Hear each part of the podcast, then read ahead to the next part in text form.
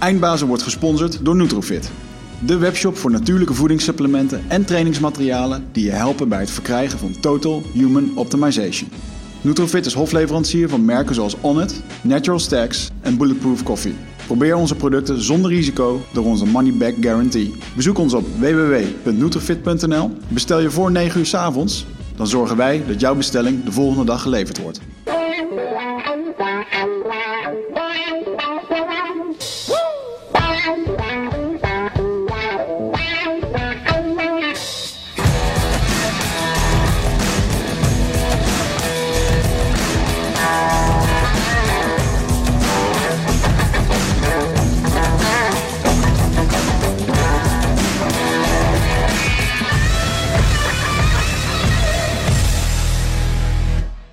Ben weer geel op mijn camera. Ja. We Ik dacht dat je van je dingen af was, van je er- Fiverr. Hè? Van mijn Fiverr ben ik wel af, ja. Maar dat lag dus aan het beeld. Oh. Ik had helemaal geen Fiverr. Maar je hebt ook gewoon een kleurtje. Ik heb ook gewoon een kleurtje. Maar eh, er moet ook nog hoogst nog een keertje iemand eh, in deze studio komen die... eh, Ja, Lars, Lars, Lars die stond hier de laatste keer uit te leggen hoe het allemaal moest. ja, Die kan dat. maar die deed het niet vervolgens. Dat is waar. Alright man. Hey, um, ik heb een vraag voor jou. Als jij nou eens eh, je leven op dit moment, hè, als je alles een beetje bekijkt, eh, rapportcijfertjes zou moeten geven. Wat eh, zou dat dan zijn? Mijn leven nu een rapport zijn. Mhm. Wauw. Kut vraag, hè? Ja, dan geef ik het een 8,5. Een 8,5. Ja. Oké, nice. Ik weet, dat- ik weet ook waar de verbetering in zit. ja? Wat, wat zouden we moeten doen om het naar een Eh, 10 te brengen? Gezondheid. Oké. Dus echt fit worden. Fit worden op het niveau wat ik dan ambieer. Aha. Wat, wat Daar, is dat? daar gaan we al. Zoals vroeger, weet je wel. Ja. Nee, maar ja, dat. En ehm, eh, dat het niet, ja, sommige dingen gaan nou weer niet snel genoeg. Maar Hmm. dat is de grote les van dit jaar. Patience is a virtue, Alright, nice. zei Oscar de Wilde. Ja, I get it. Want ehm, de reden dat ik het je vraag is dat we vandaag iemand in de studio hebben zitten. ehm, die eh, als een soort ondertitel van zijn boek had van joh, hoe je van een 7 naar een eh 10 kunt gaan. Als ik het eh, me goed herinner. Eh, nou, verbeter me als ik het verkeerd heb, maar het, het was Ja. iets van die aard. Ehm, en eh, dat zette me wel aan het denken van ja, hey shit, wat voor cijfer geef je je leven eigenlijk? Want we hebben het hier in de podcast veel over ehm lifecrafting, eh, lifestyle design, weet je wel, leef je mooiste leven, word de beste versie van jezelf, al dat soort dingen. Ehm, maar terugbrengen naar gewoon een plat rapportcijfer, dat heeft wel een bepaalde charme. En dat maakt ook meteen wel heel erg duidelijk van ja, er zijn verbeterpunten, ja of nee. Maar ik vond het een mooie vraag in ieder geval. En dat sluit aan bij de meneer die we vandaag in de studio hebben zitten. Mark, welkom. Dankjewel. Ehm, wat was wel de juiste ondertitel? Eh, de juiste ondertitel is Stop met leven vanuit een prima zeventje en start met leven vanuit je eigen tien. Dat was hem. Sorry dat ik hem Ja. vernacheld had. en dat hoorde bij jouw boek. Je, hebt, je hebt een mooi boek geschreven over quarterlife crisis. Ja. Je iets over vertellen? Ja, natuurlijk. Ja, dus eh, eh, de titel van het boek is Is dit het nou? En, en dat staat eigenlijk voor het sentiment dat leeft in de doelgroep die ik help. Dus ehm, ik werk met eh, ehm, eh, young professionals tussen 24 en 36 die hun leven op papier perfect voor elkaar hebben, eh, maar die zelf ja, gewoon iets anders ervaren. Dus eh, voor de buitenwereld ziet het allemaal fantastisch uit. Vrienden, ouders vinden allemaal, nou, jij zou super gelukkig moeten zijn. Maar zelf is iets van ja, maar, maar zo voelt het eigenlijk helemaal niet. En ehm, ehm, de vraag is dan, wat, wat kun je dan doen om, om dat wel anders te, te, eh, te ervaren? En ik ben op een gegeven moment trainingen over gegeven. Dus ik heb eh, afgelopen twee jaar eh, steeds een, een eendaags gegeven. Die heette de Quarter Life Deep Dive. En de eerste keer dat ik die training gaf, eh, heb ik die mensen gevraagd die erheen kwamen van... nou, weet je, jullie zijn er straks met z'n 25, een leuke groep. Eh, ik heb een bepaald beeld van wat ik daar met jullie wil gaan doen. Wat willen jullie daar zelf nou uithalen? Wat willen jullie leren? Of, eh, En toen was er één, één pipo die, die stuurde... nou, ik wil er wel achter komen wat geluk dan precies is. Dus dacht ik, nou, ga er maar aan staan. Dat is best wel een, wel haast een filosofische verhandeling die van mij verwacht wordt. Maar toen dacht ik, ja, laat ik het gewoon weer eens heel praktisch aanpakken. Hoe denken wij? Hè? Dus vanuit het educatiesysteem hebben we geleerd om te denken tussen 1 en 10. Hè, dus ergens in het midden zit die 5,5. Alles eronder is ongelukkig, alles erboven is gelukkig. Dus toen heb ik gezegd, nou, laten we eerst eens met elkaar zo eens even geluk gaan duiden. Ehm, en wat ik toen merkte is dat als ik met die, met die mensen in gesprek was, dat de meeste van hen niet ongelukkig waren. Dus dat het bijna, vrijwel nooit cijfers onder de 5,5 waren. Enkele gevallen natuurlijk wel, en dat is ook oké. dat zijn de, de burn-outs of de overspannen of de dingen waar het echt niet lekker zit, de depressies, noem maar op. Ehm, dus die mogen er ook zijn. Alleen het grootste gedeelte ja, heeft gewoon een, een leven dat op zich prima is. Mhm. Ehm, dus een zesje of een zeventje, misschien een keer een zeven en half. Soms zelfs een acht. Ehm, maar bijna iedereen eh, eh, die met die thematiek bezig is, voelt van ja, maar er zit, er zit ook meer in. Ik weet Hmm. alleen niet wat dat is en hoe ik daarbij kom, eh et cetera. Ehm, vandaar dat ik met die, op een gegeven moment met die ondertitel gekomen ben. En, en vooral dat prima zeventje tussen aanhalingstekens. Om dat nou eens los te gaan laten. Omdat dat is echt settelen voor dat wat er al is. En ehm, ze zeggen wel eens dat een, een, eh, het grootste, eh, de grootste blokkade voor een geweldig leven is een goed leven. Dus als het een vier of een drie is, die mensen die komen wel in beweging. Maar zij die met een prima zeventje kampen, Mhm. ja, dan moet je dus dat prima zeventje opgeven om te durven gaan voor je eigen tien. Dan heb je meer te verliezen dan als het van een vier of een drie of een vijf komt. Ehm, en die groep wilde ik eigenlijk heel specifiek aanspreken, omdat ehm, eh, daar je, zit zoveel meer potentie in die mensen. Mhm. Ehm, en, en er is dus ook zoveel meer in potentie meer levensgeluk voor hen zelf weggelegd, dat ik het belangrijk vond om daar, eh, daar eens wat mee te gaan Je doen. hebt wel je boek geschreven voor een hele grote doelgroep. Marketing-wise is het wel heel slim. Er zijn Ja. heel veel mensen die op die zeven zitten. Oh, zo. Ja, Ja, er zijn er, ja, is dat zo? Zijn er, zijn er veel mensen die hiermee nou ja, mee de, worstelen? de, de grote vraag die ik altijd stel als wij die presentaties geven bij eh, bedrijven. Van joh, eh, eh, wie is er hier gelukkig met zijn baan? Dan steekt iedereen zijn hand omhoog. En wat als je morgen tijd en geld maakt niet uit iets anders zou kunnen doen? Wie zit er dan nog steeds hier? En dan is het alleen de manager en de, de directeur die een hand omhoog steken. Dus dat betekent dat we heel erg goed zijn in het accepteren van eh, dat het wel oké is en Ja. wel fijn, maar niet dat je hoogste potentie aan gaat raken. I agree. Wa- Wat is ehm, in jouw ervaring eh, het grootste manco voor mensen? Waar zitten die missende drie punten in voor ze? Is daar een soort patroon in te herkennen? Ja, en, en natuurlijk, hè, dus we, gaan nu een beetje generaliseren. En natuurlijk is het verschillend per persoon, maar om daar dan, dan iets over te zeggen is...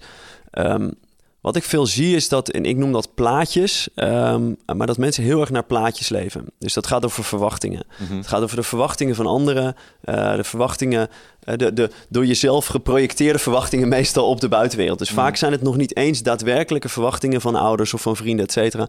Maar het is een beeld of een plaatje waarvan we denken, daar, als ik daar maar aan voldoe, dan zal ik gelukkig zijn.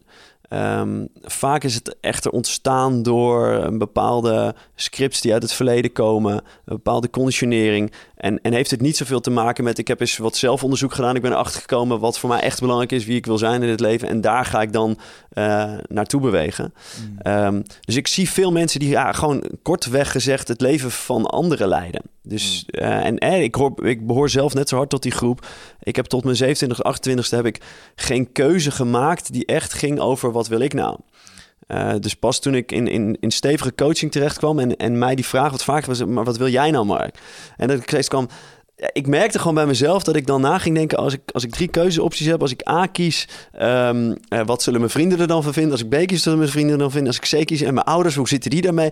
En, en dat was helemaal geen bewust proces, maar daar kwam het eigenlijk wel op neer. En de eerste keer dat ik mezelf de vraag stelde, maar wat wil ik nou echt? Was ik gewoon volledig blanco. Ik had geen idee, omdat ik dat nog nooit gedaan had. Hè, dus ik ben 28 jaar lang ben ik steeds rechtsaf gegaan. Ik wist alleen maar hoe is het om te kijken eh, wat anderen ervan vinden. En ineens linksaf gaan, ik, dat had ik nog nooit gedaan. Hmm, interessant. En ik denk dat heel veel mensen daar, eh, hè, en zich niet eens, net zoals ik toen ook, niet bewust van zijn. eh, maar dus wel op die manier eh, ja, hun leven vormgeven en, en vooruit bewegen. Hmm. En, en dat standaard plaatje waar je het over hebt, hè, wat ze dan proberen aan te hangen, dan hebben we het over het huisje, boosje, boompje, beestje verhaal. Ik, ik ga naar school, ik kies een baan, ik ga Ja. settelen en ik neem Ja. kindjes. En, Dus je hebt op alle levensvlakken heb je plaatjes. Ehm, dus ehm, eh, dat zit daar, hè? huisje, boompje, beestje. Ehm, volgens mij zijn er weinig mensen die zich afvragen... ehm, wil ik echt kinderen? Wil ik echt trouwen? Wil ik echt samenwonen? Hè, dus ik heb in een vorige relatie samengewoond. Ja, gewoon meer omdat het de volgende stap was. En ik hield heel, van haar, heel veel van haar en ik wilde heel graag eh, dicht bij haar zijn. Maar ik kende mezelf nog niet zo goed dat ik wist dat ik ook heel veel persoonlijke ruimte nodig heb. Ehm, en eh, ik ga ongetwijfeld vast weer een keer samenwonen in mijn leven. Maar ik ben me nu wel veel bewuster van wat is er dan voor mij nodig. Dus ik zal nooit meer samenwonen in een huis waar ik niet mijn eigen kamer heb, bijvoorbeeld. Ik wil gewoon echt, dat is, en dat is, ik zeg niet dat iedereen dat nodig heeft, maar voor mij persoonlijk is dat, is dat belangrijk. Ehm, de moeder van een vriendin van mij, ik weet niet precies het is, maar ik heb dat verhaal een keer gehoord. Ehm, die is ambtenaar bij de burgerlijke stand en die voltrekt veel eh, huwelijken. Ehm, en eh, die heeft meer dan eens gehad dat jonge mensen bij haar op een soort van intakegesprek zaten om de hele bruiloft door te spreken. En dat zij de vraag stelde: En waarom gaan jullie nou met elkaar trouwen? En ze gewoon ja, Gewoon, we gaan trouwen. Ja. nee, maar waarom gaan jullie, waarom gaan jullie trouwen? Waarom met elkaar? En zij wilde een beetje eh, body hebben. En die, ja, die mensen vielen een beetje stil. En, die- en, en, nou, ze zei, nou, we komen er wel op terug. En, en ze kwamen er inderdaad op terug. Maar dat was het belletje twee weken later. Ja, het gaat niet door, want we hebben het nog eens over je vraag gehad. En ja, we, we hadden er eigenlijk nooit echt zo over nagedacht. En we komen er nu achter dat, ja, ja, dat er een paar dingen misschien toch niet helemaal in de haak zijn. Mhm. Ehm, hè, maar hij kan ook, dus voor mij is de. ehm, om, om te laten zien hoe hardnekkig eh, plaatjes zijn en hoe pijnlijk het ook kan zijn om ze los te laten. Ehm, in die relatie, die vorige relatie die ik gehad heb, eh, wij zijn bijna tien jaar bij elkaar geweest. En toen wij besloten allebei onze eigen weg te gaan, dat was super pijnlijk en super verdrietig. Maar wat het meeste pijn deed, was het loslaten van het plaatje. Ik was namelijk gedurende de jaren me gaan voorstellen... ehm, hoe zal ik haar ten huwelijk vragen later? Hoeveel kinderen gaan we krijgen? Vier, dat wist ik al heel goed toen. Ik, had, ik had daar een heel, heel, ja, eh, ja, een heel beeld van gemaakt. En ik merkte toen op een gegeven moment iemand vroeg hoe gaat het? Zei ik, ja, het doet gewoon zoveel pijn om het plaatje los te laten. En toen ik het zei, dacht ik, holy shit, het heeft helemaal niks meer met haar te maken. Dat gaat alleen maar over wat ik ooit bedacht heb dat mij gelukkig zou maken. En de wereld is inmiddels anders. Ja. Ik heb, een, eh, ik heb een vraag daarbij, want ik, ik herken wat je zegt, ook eh, vanuit persoonlijke beleving. Eh, dat is best wel een pijnlijk proces. En een van de dingen die ik me daar dan bij afvraag is, ja, maar dat patroon, hè, dat is er niet zomaar. Mhm. We doen het al jaren, eeuwen. Voor centuries doen we het al op deze manier. En het zal ergens ook wel een soort natuurlijke vorm zijn of een, of een doel dienen om het op deze manier te doen. Hoe, hoe denk je daarover? Dat mensen bepaalde patronen doorlopen, want patronen zijn ook ooit zo eens een keer ontstaan, snap je? Ja. Denk Het standaard huisje, boompje, beestje plaatje. Zou, denk- zou dat een, een doel hebben? Of is dat toch echt eh, bedacht eh, als een soort organisatiestructuur door mensen? I, I don't know. Ik denk dat het samenhangt met een aantal dingen. Je hebt een, eh, een relationele verwachting.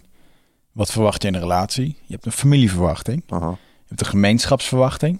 Hè, dus Ja. wat vinden anderen ervan? Een traditionele verwachting. En misschien een religieuze verwachting. En al die mengelingen bij elkaar, die zorgen ervoor dat jij in zo'n stroompje komt. Ja, en die traditionele, die vind ik interessant. Want tradities zijn vaak ook omdat ze een soort eh, waarde vertegenwoordigen. We doen dingen vaker zo, omdat, omdat het waarde geeft voor de gemeenschap. Maar traditie kan zijn op al, kan op al die vier die ik net noemde. Want in een traditie van een familie, als een familie heel erg conservatief is en er wordt iets verwacht, dan zit je vast in die traditie. Ja. Als jij een traditie hebt eh, in Zuid-Afrika waar eh, bij de dames eh, de clitoris wordt afgesneden omdat het eh, belangrijk is, dan heb je een hele andere traditie. Weet je wel? Eens. Ja, true. Ja, en dus Ik, je stelt een hele interessante vraag. En, ik, en ik, ik weet niet of ik direct antwoord heb, maar het zet me wel aan het denken. En, en eh, dus eh, wat mij altijd heel erg helpt, is gewoon vanuit eh eh, evolutieleer denken. Hè? Van, wa- wa- hoe zou het nou, ho- hoe is het logisch dat we dit doen? En sommige dingen zijn denk ik evolutionair erin gesleten. Andere zijn meer eigenlijk waar jij naartoe gaat, meer cultureel bepaald. En, en, ehm, en ja, ik, ik ben groot fan van, ook van de boeken van eh, Yuval Noah Harari, Sapiens en Homo Deus. Ik weet niet Ja, of je ben hem nu aan het lezen, ja. ja, nou, waanzinnig. En hij, hij doet iets heel moois. Hij, hij, hij zet de hele tijd dingen in een historisch perspectief. Om te laten zien dat heel veel dingen van hoe we het nu doen, dat het ook maar nu is. Dan zegt hij dat als je 700 jaar geleden leefde, en dat was in de tijd van de kruistochten, dat als je dan een jonge, jonge vent was, dan besloot je, als je, een, als je een nobele jonge vent was, dan besloot je om naar het Midden-Oosten te gaan om Arabieren om het leven te brengen. En dan, dan deed je echt iets moois voor de wereld. Dat, dat was het, het perspectief toen. En, en nu is het zo dat je dus, je bent een nobele vent als je naar het Midden-Oosten toe gaat en twee groepen Arabieren uit elkaar houdt die elkaar de hersens inslaan. Ja. En, en als je dat zou vertellen 700 jaar geleden, dan wat, wat ga je doen? Wat ga je in het Midden-Oosten doen? Dan is dat, dan is dat de grootste waanzin die er bestaat. En, en, hij- en dan zegt hij ook, ja, en als je... ehm, een ridder uit de middeleeuwen vertelt wat nu de, de grootste vorm van, van entertainment is. Namelijk dat je een aantal mensen met elkaar op een eiland zet. eh, waar ze dan niet zoveel te eten hebben. Hun eigen vis moeten vangen. En dan moeten ze spelletjes met elkaar spelen. En ja, in een uur zie je dan ongeveer vijf minuten dat ze spelletjes met elkaar spelen. En vijf, vijf minuten lang praten ze over hun gevoelens. Over wat het met het doet voor de camera. En dan ja, zo- zo'n ridder in de middeleeuwen. Die zou echt na vijf minuten zou die gewoon... eh, Die zou zeggen, wanneer wordt er nou iemands hersens ingeslagen? Wanneer... Ja. Dus, en en dat, dat vind ik, die, hij doet dat super interessant. En ik denk dat een aantal dingen van de plaatjes die we nu hebben, van het huisje, boompje, beestje. ehm, ja, ik ben niet zo van de conspiracy theories, conspiracy theories en dat soort dingen, maar dat het ons wel lekker in het gareel houdt. Weet je, dit is wel lekker te. ehm, dus ik zeg niet dat iemand het ooit bedacht heeft, en, eh, m- hè, maar het houdt zich wel in stand omdat het, omdat het makkelijk is. En, ja, ehm, misschien, ja, ja oké, ik herken dat. Maar eh, de- nogmaals, het huisje, boompje, beestje plaatje voor mij is het, het standaard beeld waarbij je zeg maar in een soort eh, eh, de atomaire family unit gaat wonen met als doel een goede baan en kindjes en dat soort dingen te krijgen. Daarvan denk ik, als je kijkt naar de wereld en hoe de mensheid zich over de linie heen organiseert, is dat een soort natuurlijke vorm waarin het lijkt terecht te komen of zo. Uh, maar ik snap ook wel dat een heleboel van die dingen, kijk naar hoe wij ons hier gedragen, je gaf het net zelf al aan, zijn sterke mate ook wel bepaald door uh, de judeo-christelijke invloeden hier. Denk ik op zich ook wel. En ik denk dat het. Ja. Uh, maar ik vraag het me dan af als ik die patronen probeer te doorbreken, hè, is, is mijn punt. Dus uh, op het moment dat ik ja. merk dat ik afwijk van de norm, want daar heb je het eigenlijk gewoon over. Mhm. Mm -hmm. hè, dat, als je van dat, dat is misschien wat gevoel waar die mensen ook mee kampen. Om van de zeven naar die tien te gaan, moeten ze iets gaan doen ja. Wat, wat, een beetje ingaat tegen de gevestigde orde. Klopt nou, dat? Ja, dus daar zit het heel erg. Dus, dus hè, de, de groep die hier het meest mee kampt... is in mijn ogen de groep die bij de corporates werkt. Ja. Uh, hè, dus dit, dit, um, dit zijn mensen die ja, gewoon van huis uit te horen hebben gekregen... het gaat om... Um, om geld verdienen, om status, de ladder opklimmen, om erkenning uh, krijgen, zaaien, oosten. Um, uh, en, en, en dat misschien ook als enige voorbeeld hebben gehad. Dus ik, ik denk dat ik van mijn ouders superveel vrijheden heb gekregen. Dus zij hebben, ik denk dat ze mij heel veel keuzes zelf hebben laten maken. Uh, dat ik helemaal mocht, mocht doen wat ik wilde. Ik heb technische bedrijfskunde gestudeerd. Nou, we hebben niet zoveel uh, van dat soort dingen in, in, uh, um, in de familie zitten. Hè. Dus als ik, als ik echt was gaan doen wat uit de familie komt, dan was ik arts geworden. Dus wat dat betreft is het allemaal heel vrij. Tegelijkertijd, als ik het, als ik het op een rijtje zet, dan ja, ik heb geen artistieke mensen in mijn familie op die manier. Dus mm. ik heb geen muzikanten of kunstenaars. Dus dat is voor mij veel meer onbewust nooit een pad, een mogelijk pad geweest. Mm -hmm. Dat heb ik nooit overwogen als dat zou ook kunnen zijn waar ik terecht kom. Ik weet nog, sterk nog, maar, um, uh, mijn moeder die heeft best wel wat van die um, uh, best wel een spirituele kant. En die had dan allemaal boekjes altijd die voorbij. En op een gegeven moment had ze ook een boekje waarbij je dan op basis van je, je naam of je geboortedatum of zoiets was het, kon bepalen welk beroep het beste bij je paste. En daar kwam dan uit bij de naam Mark of mijn geboortedatum, ik weet niet meer wat het was, dat ik het beste herder kon worden. Daar ben ik dus gewoon wekenlang mee gepest door mijn broertjes. Wat dus gewoon aangeeft dat, dat het dus grappig was om, om iemand weg te zetten en zeggen, jij wordt een herder. Ja. Ja, ja, ja, Terwijl misschien word ik daar wel super gelukkig van. Mm. Eh, maar dat is dus, dan, dan heb ik nog zoveel vrijheid vanuit mijn ouders, maar dan kom je toch nog met elkaar ergens in een stramien terecht uh, ten aanzien van verwachtingen. Ja, je bent slim, dus je moet in ieder geval geen herder worden. Hè? Je, je, je hebt veel meer in je mars. Mm. Wat denk jij vanuit een, uh, want je gaf er net aan, evolutie. Vanuit een evolutionair perspectief over die dominantiehiërarchie waar je het net over had. Weet je wel, wat je, wat je eigenlijk omschrijft, is dat Mhm. ouders leren je klim in de dominantiehiërarchie van onze maatschappij. En dat doe je met de goede baan, dat doe je met centjes. Dat... Ja. Um, waarom, waarom leren we dat onze kinderen? Snap je, waarom wordt, dat, Ja, waarom wordt die verwachting neergelegd, denk je? Voor mij is, dat, is het. Dus wat mij het meest helpt om daarnaar te kijken, dat is, dat is ook een evolutionair proces, maar wat, wat minder fysiologisch evolu- evolutionair proces. En dat, je kunt het duiden met de piramide van Maslow. Dat, dat vind ik altijd een fijne manier. Ook al zegt de wetenschap tegenwoordig, is helemaal nooit bewezen en dat klopt niet. Mhm. Eh, ik, wat ik er vaak naast zet is, eh, ik weet niet of jullie kennen Spiral Dynamics. Eh, is een, een prachtige manier van kijken naar de menselijke ontwikkeling. Ehm, nou, laat ik, laat ik dus verdiep je daar vooral een keer in. Spiral Dynamics beschrijft heel mooi wat, wat de verschillende lagen en stappen zijn in de bewustzijnsontwikkeling van de mens. Mm. En, het, en het begint eigenlijk net als met die, met die vijf lagen in de piramide van Maslow. Ehm, waarbij het onderin gaat over echt over eten en een dak boven je hoofd en dat soort dingen. Ehm, en dan komt er geloof ik een laag die gaat over liefde. En dan of, of, of ik geloof eh, eh, seksuele intimiteit, dan liefde, dan erkenning, et cetera. En, en uiteindelijk heb je zelfverwezenlijking bovenin. Mm. Nou, als je kijkt naar waar, eh, dus letterlijk mijn opa en oma, die hebben in de onderste laag hebben zij issues gehad. Ja. Dus eten, zij hebben allebei, mijn vader, mijn opa zat ondergedoken in de oorlog. Ehm, eh, mijn oma, daar zat hij bij ondergedoken. Die heeft altijd die stress gevoeld. Dus zij wisten gewoon niet überhaupt of ze de dag doorkwamen, of er eten was. Nou, dat was allemaal onzeker. Zij zijn eruit gegroeid, dus zij hebben heel mooi eh, qua bewustzijnsontwikkeling, qua, qua drijfveer hebben ze stappen gezet. Hè? Dus daarna zijn ze bezig gaan, oké, nu zekerheid creëren. En, ehm, eh, en een gezinnetje opbouwen en dat soort dingen. Die waarden hebben ze wel aan mijn ouders meegegeven. Dus mijn ouders hebben weer, weer geleerd, oké, je moet in ieder geval zekerheid en geld, et cetera. En, en mijn ouders zijn met dat startpunt begonnen. En die zijn ook weer gegroeid. Dus die zijn op het vlak van liefde terechtgekomen. eh, maar ook op erkenning en status en dat soort dingen. Dus die hebben weer hun stuk in de, in de, eh, ja, in de, Ja. de groei doorgemaakt. Bewustzijnsontwikkelingsgroei. En wij worden geboren en wij krijgen van onze ouders dus dat advies, weet je wel. Zorg voor erkenning en ook nog wel voor geld en zekerheid, et cetera.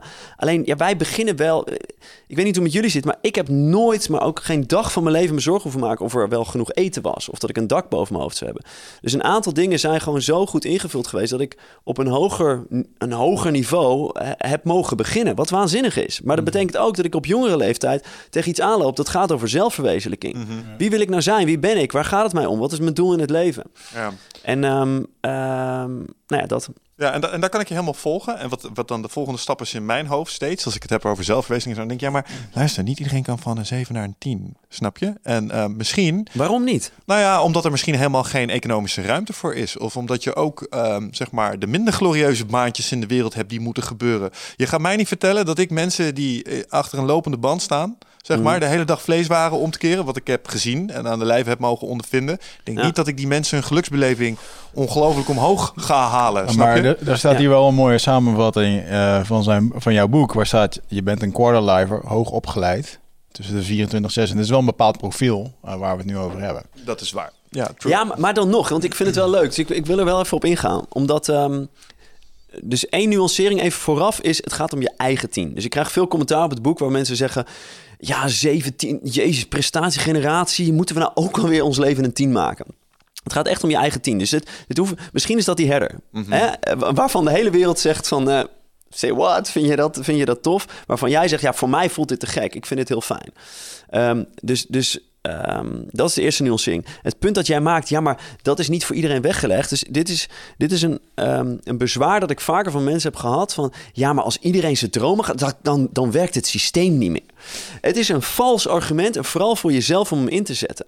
Omdat daar gaat het helemaal niet om. Hè? Dus wij, wij hebben hier een, een discussie die wel even op wat, wat hoger niveau... Nou, dus dan is het leuk om het erover te hebben. Maar veel mensen zetten hem in om vervolgens zelf niet in beweging te hoeven komen. Boeien, niet iedereen hoeft te dromen te worden. Het gaat om jou. Wil je het, wil je het wel of niet? Hè, ga dat dan doen. En ha- laat het argument dat dan het systeem niet meer werkt... laat dat jou niet tegenhouden eh, om in beweging te komen.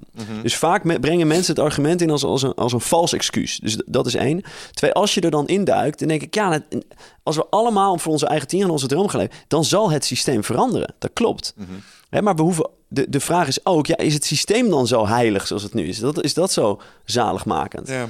En, en, en daarvan ben ik overtuigd dat het niet zo is. En ik kan me dingen voorstellen. Kijk, ik heb, ik heb ook gewerkt als aardappelschiller en als afwasser. En ik heb al die baantjes ook gehad. En dat was op dat moment, toen ik 14, 15, 16 was, was het fantastisch. Ik had, ik had überhaupt werk. Ik leerde wat het was om te werken, om je eigen geld te verdienen.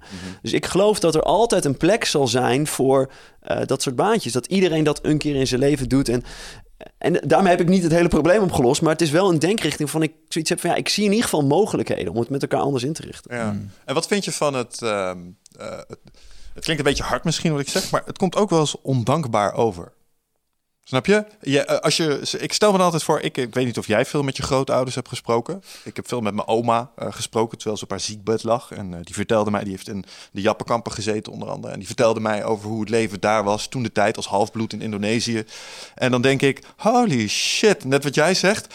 Ja. Ik heb wel eens een lege koelkast gezien. Ik heb ook wel eens gedacht, oh jee, zat er maar wat in. Maar dat is niks vergeleken met dat. Nee. Ehm, en dan denk ik tegelijkertijd ook wel eens... wat zouden mijn grootouders zeggen tegen de doelgroep, zeg maar... waar we het nu over hebben? Mensen die dan... ja, ik weet het allemaal niet, weet je wel. En als je die dan naast mijn grootmoeder zet... en die zou je eens even vertellen over wat ze allemaal voor de kiezer heeft gehad... dat je dan toch naar huis loopt met van... weet je, shit ain't so bad. Ja. Snap je? Nou, en, en dus je hebt helemaal gelijk. En dit is dus. Maar ik, en ik geloof dat die dingen naast elkaar kunnen bestaan. Dus dat, dat je. Ehm, en, en ik hoop dat ik daar zo nog wat over kan zeggen. Dat het, het is ook voor de good, voor the good of the others om, om voor je eigen team te gaan. Daar geloof ik heel erg in. Maar om met dit stuk te beginnen is... Ik geloof dat je op weg kunt gaan naar je, in je eigen team. Je droom kunt volgen. En tegelijkertijd meer, ehm, meer tevredenheid en dankbaarheid kunt hebben voor wat er nu al is. Ehm, maar...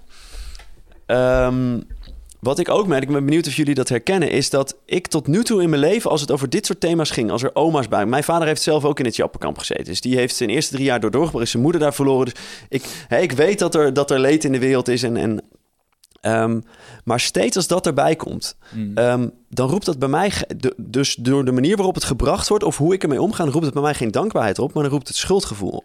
Ja, het is een hoop, eh, een hoop daaromheen gewikkeld heeft te maken met trots, eer en slachtofferschap. En dat is heel erg dat het is gebeurd. Ja, Maar het- jij hoeft dat niet mee te dragen van die vorige generatie. Je bent nu gewoon hier. Hè, want dat, dat stukje van praten met je oma. En maar die mensen die nu die problemen ervaren van ik weet niet wat ik wil en eigenlijk lopen te piepen. Ja, het is wel hun realiteit, weet je wel. En ja, er zijn altijd ergere situaties. Ik denk dat het echt geen kwaad kan om je dat te beseffen. Nou, dat is Nee. ook wel, dat is ook wel Maar- belangrijk. Maar Maar voor mij is, is het verschil dat je. ehm, dus wat ik heb gemerkt is dat ik. Ik heb jarenlang met een schuldgevoel onder de, onder de warme douche gestaan. Omdat ik wist dat, eh, dat de olie opging en dat het slecht was voor het milieu. Dus ik was niet dankbaar voor het feit dat ik een lekkere warme douche had. En dat al die generaties voor mij ervoor gezorgd. Ik voelde me gewoon schuldig. En op een gegeven moment zag ik in, ja, maar dit is, dit is niet wat zij gewild zouden hebben. Wat zij gewild zouden hebben, is dat ik daar nu optimaal van zou genieten. Dat ik zeg, oh, wat lekker een warme douche. En dan misschien niet 20 minuten lang, want dat is, hè, dat is een beetje jammer. nou, dat je erover nadenkt. Ja, maar dat je er en, en dat is voor mij wel een shift geweest. En ik merk dat als ik het met groepen hierover heb, dat ze het vaak herkennen. Dat mensen zitten van ja, fuck, ik ben eigenlijk eerder schuldig dan dankbaar. En hoe ik, denk ik dat, hoe ik denk dat het komt, is omdat ehm, op de ene manier schieten we als eerste in, in, die, in dat schuldgevoel. En, en dankbaarheid, het is jammer dat het een zelfstandig naamwoord want het zou eigenlijk zou het een werkwoord mogen zijn. Het, je voelt het pas als je het gaat beoefenen. Hè, dus ik ga elke zondagavond ga ik door mijn mission statement heen. Nou, ik zal heel eerlijk zijn, de klad zit er de laatste week wat in omdat het druk is. Maar in principe doe, probeer ik dat elke zondagavond te doen. Dan zet ik mezelf weer op koers. Dan eh, lees ik wie ik wil zijn. En een van de, van de practices die daarin zit is gewoon opschrijven waar ik tevreden over ben en waar ik dankbaar voor ben. En ik heb daar nooit zin in, want dan denk ik, ja, dit kost me weer 20 minuten. Maar ik ga mijn hele week door, ik ga terugdenken, ik kijk in mijn agenda, wat heb ik allemaal gedaan. En op een gegeven moment heb ik een lijst van 20, 30 dingen waarvan ik zeg, daar ben ik eigenlijk best wel tevreden over hoe ik dat deze week gedaan heb. En ik heb een lijst van 20 of 30 mensen aan wie ik dankbaar ben. En dat voelt zo rijk. denk ik, wauw, wat zijn er veel mensen in mijn leven die, die iets met mij ja, willen interacteren, die, die me geholpen hebben of die ik mocht helpen. Wauw, wat ben ik dankbaar. En dan voel ik me dankbaar. Maar niet als iemand zegt, ja, maar je oma of je... Eh, en ook het gewoon het besef dat, eh, bedoel, eh, laten we voorop stellen. Mijn oma lag op de zolder te slapen terwijl er een granaat naar binnen viel. En die had allemaal die had honderden houtsplinters door heel het lichaam heen. Holy shit. Ik, operatie. En ik weet nog altijd dat ze een hele rare plek op de, op de borst had. Eh, waar ze een stuk vel van de been hadden afgehaald om dan daar op te planten. En, eh, dus weet je, ik heb de verhalen ook van dichtbij meegemaakt. Maar mijn oma vond ik eigenlijk wel mooi. Die kon daar eigenlijk op een hele verlichte manier naar kijken. Die, eh, eh, ja, dat was toen iets van toen. En laten we wel wezen, die Duitser die op de knop duwde om eh, die granaat af te vuren. Die deed dat met diezelfde overtuiging als die eh, kruisvaart dude Ja. die toen koos. En als je daar gewoon met een afstand naar kan kijken, ja, het is allemaal niet netjes wat iedereen met elkaar deed, maar je wordt er gewoon, men wordt erin meegenomen en doet het om een of andere reden. En dat is zo'n zo'n bizarre psychologie waarom mensen dat doen. Ik weet dat er ook een aantal TED-talks zijn over eh, eh, dat als mensen in een bepaalde positie worden geplaatst, eh, ehm, waar ze macht mogen uitoefenen over anderen, maar waarbij ze niet gestraft worden, dat het 9 van de 10 keer fout gaat. Ja, dat is experiment ook. Dus één experiment met Ja. die scholieren in die gevangenis, waar één de bewaker was en de Ja, andere Stanford, Prison Experiment. Nou, dat, Ja. is, dat is vroegtijdig Precies. afgekapt. Maar je ziet het ook in ehm, ehm, eh, Guantanamo Bay. Het is hetzelfde principe. Mhm. Weet je? je kunt iets doen waar je ongemerkt mee wegkomt. Anderen doen het. Eh, als jij het niet doet, dan blijf je achter. Dan kom je ook weer in een stukje hiërarchiepsychologie. En vervolgens sta je ook ge- gekke dingen te doen. Terwijl diezelfde man, als die nooit in die positie had gestaan, was het nooit gebeurd.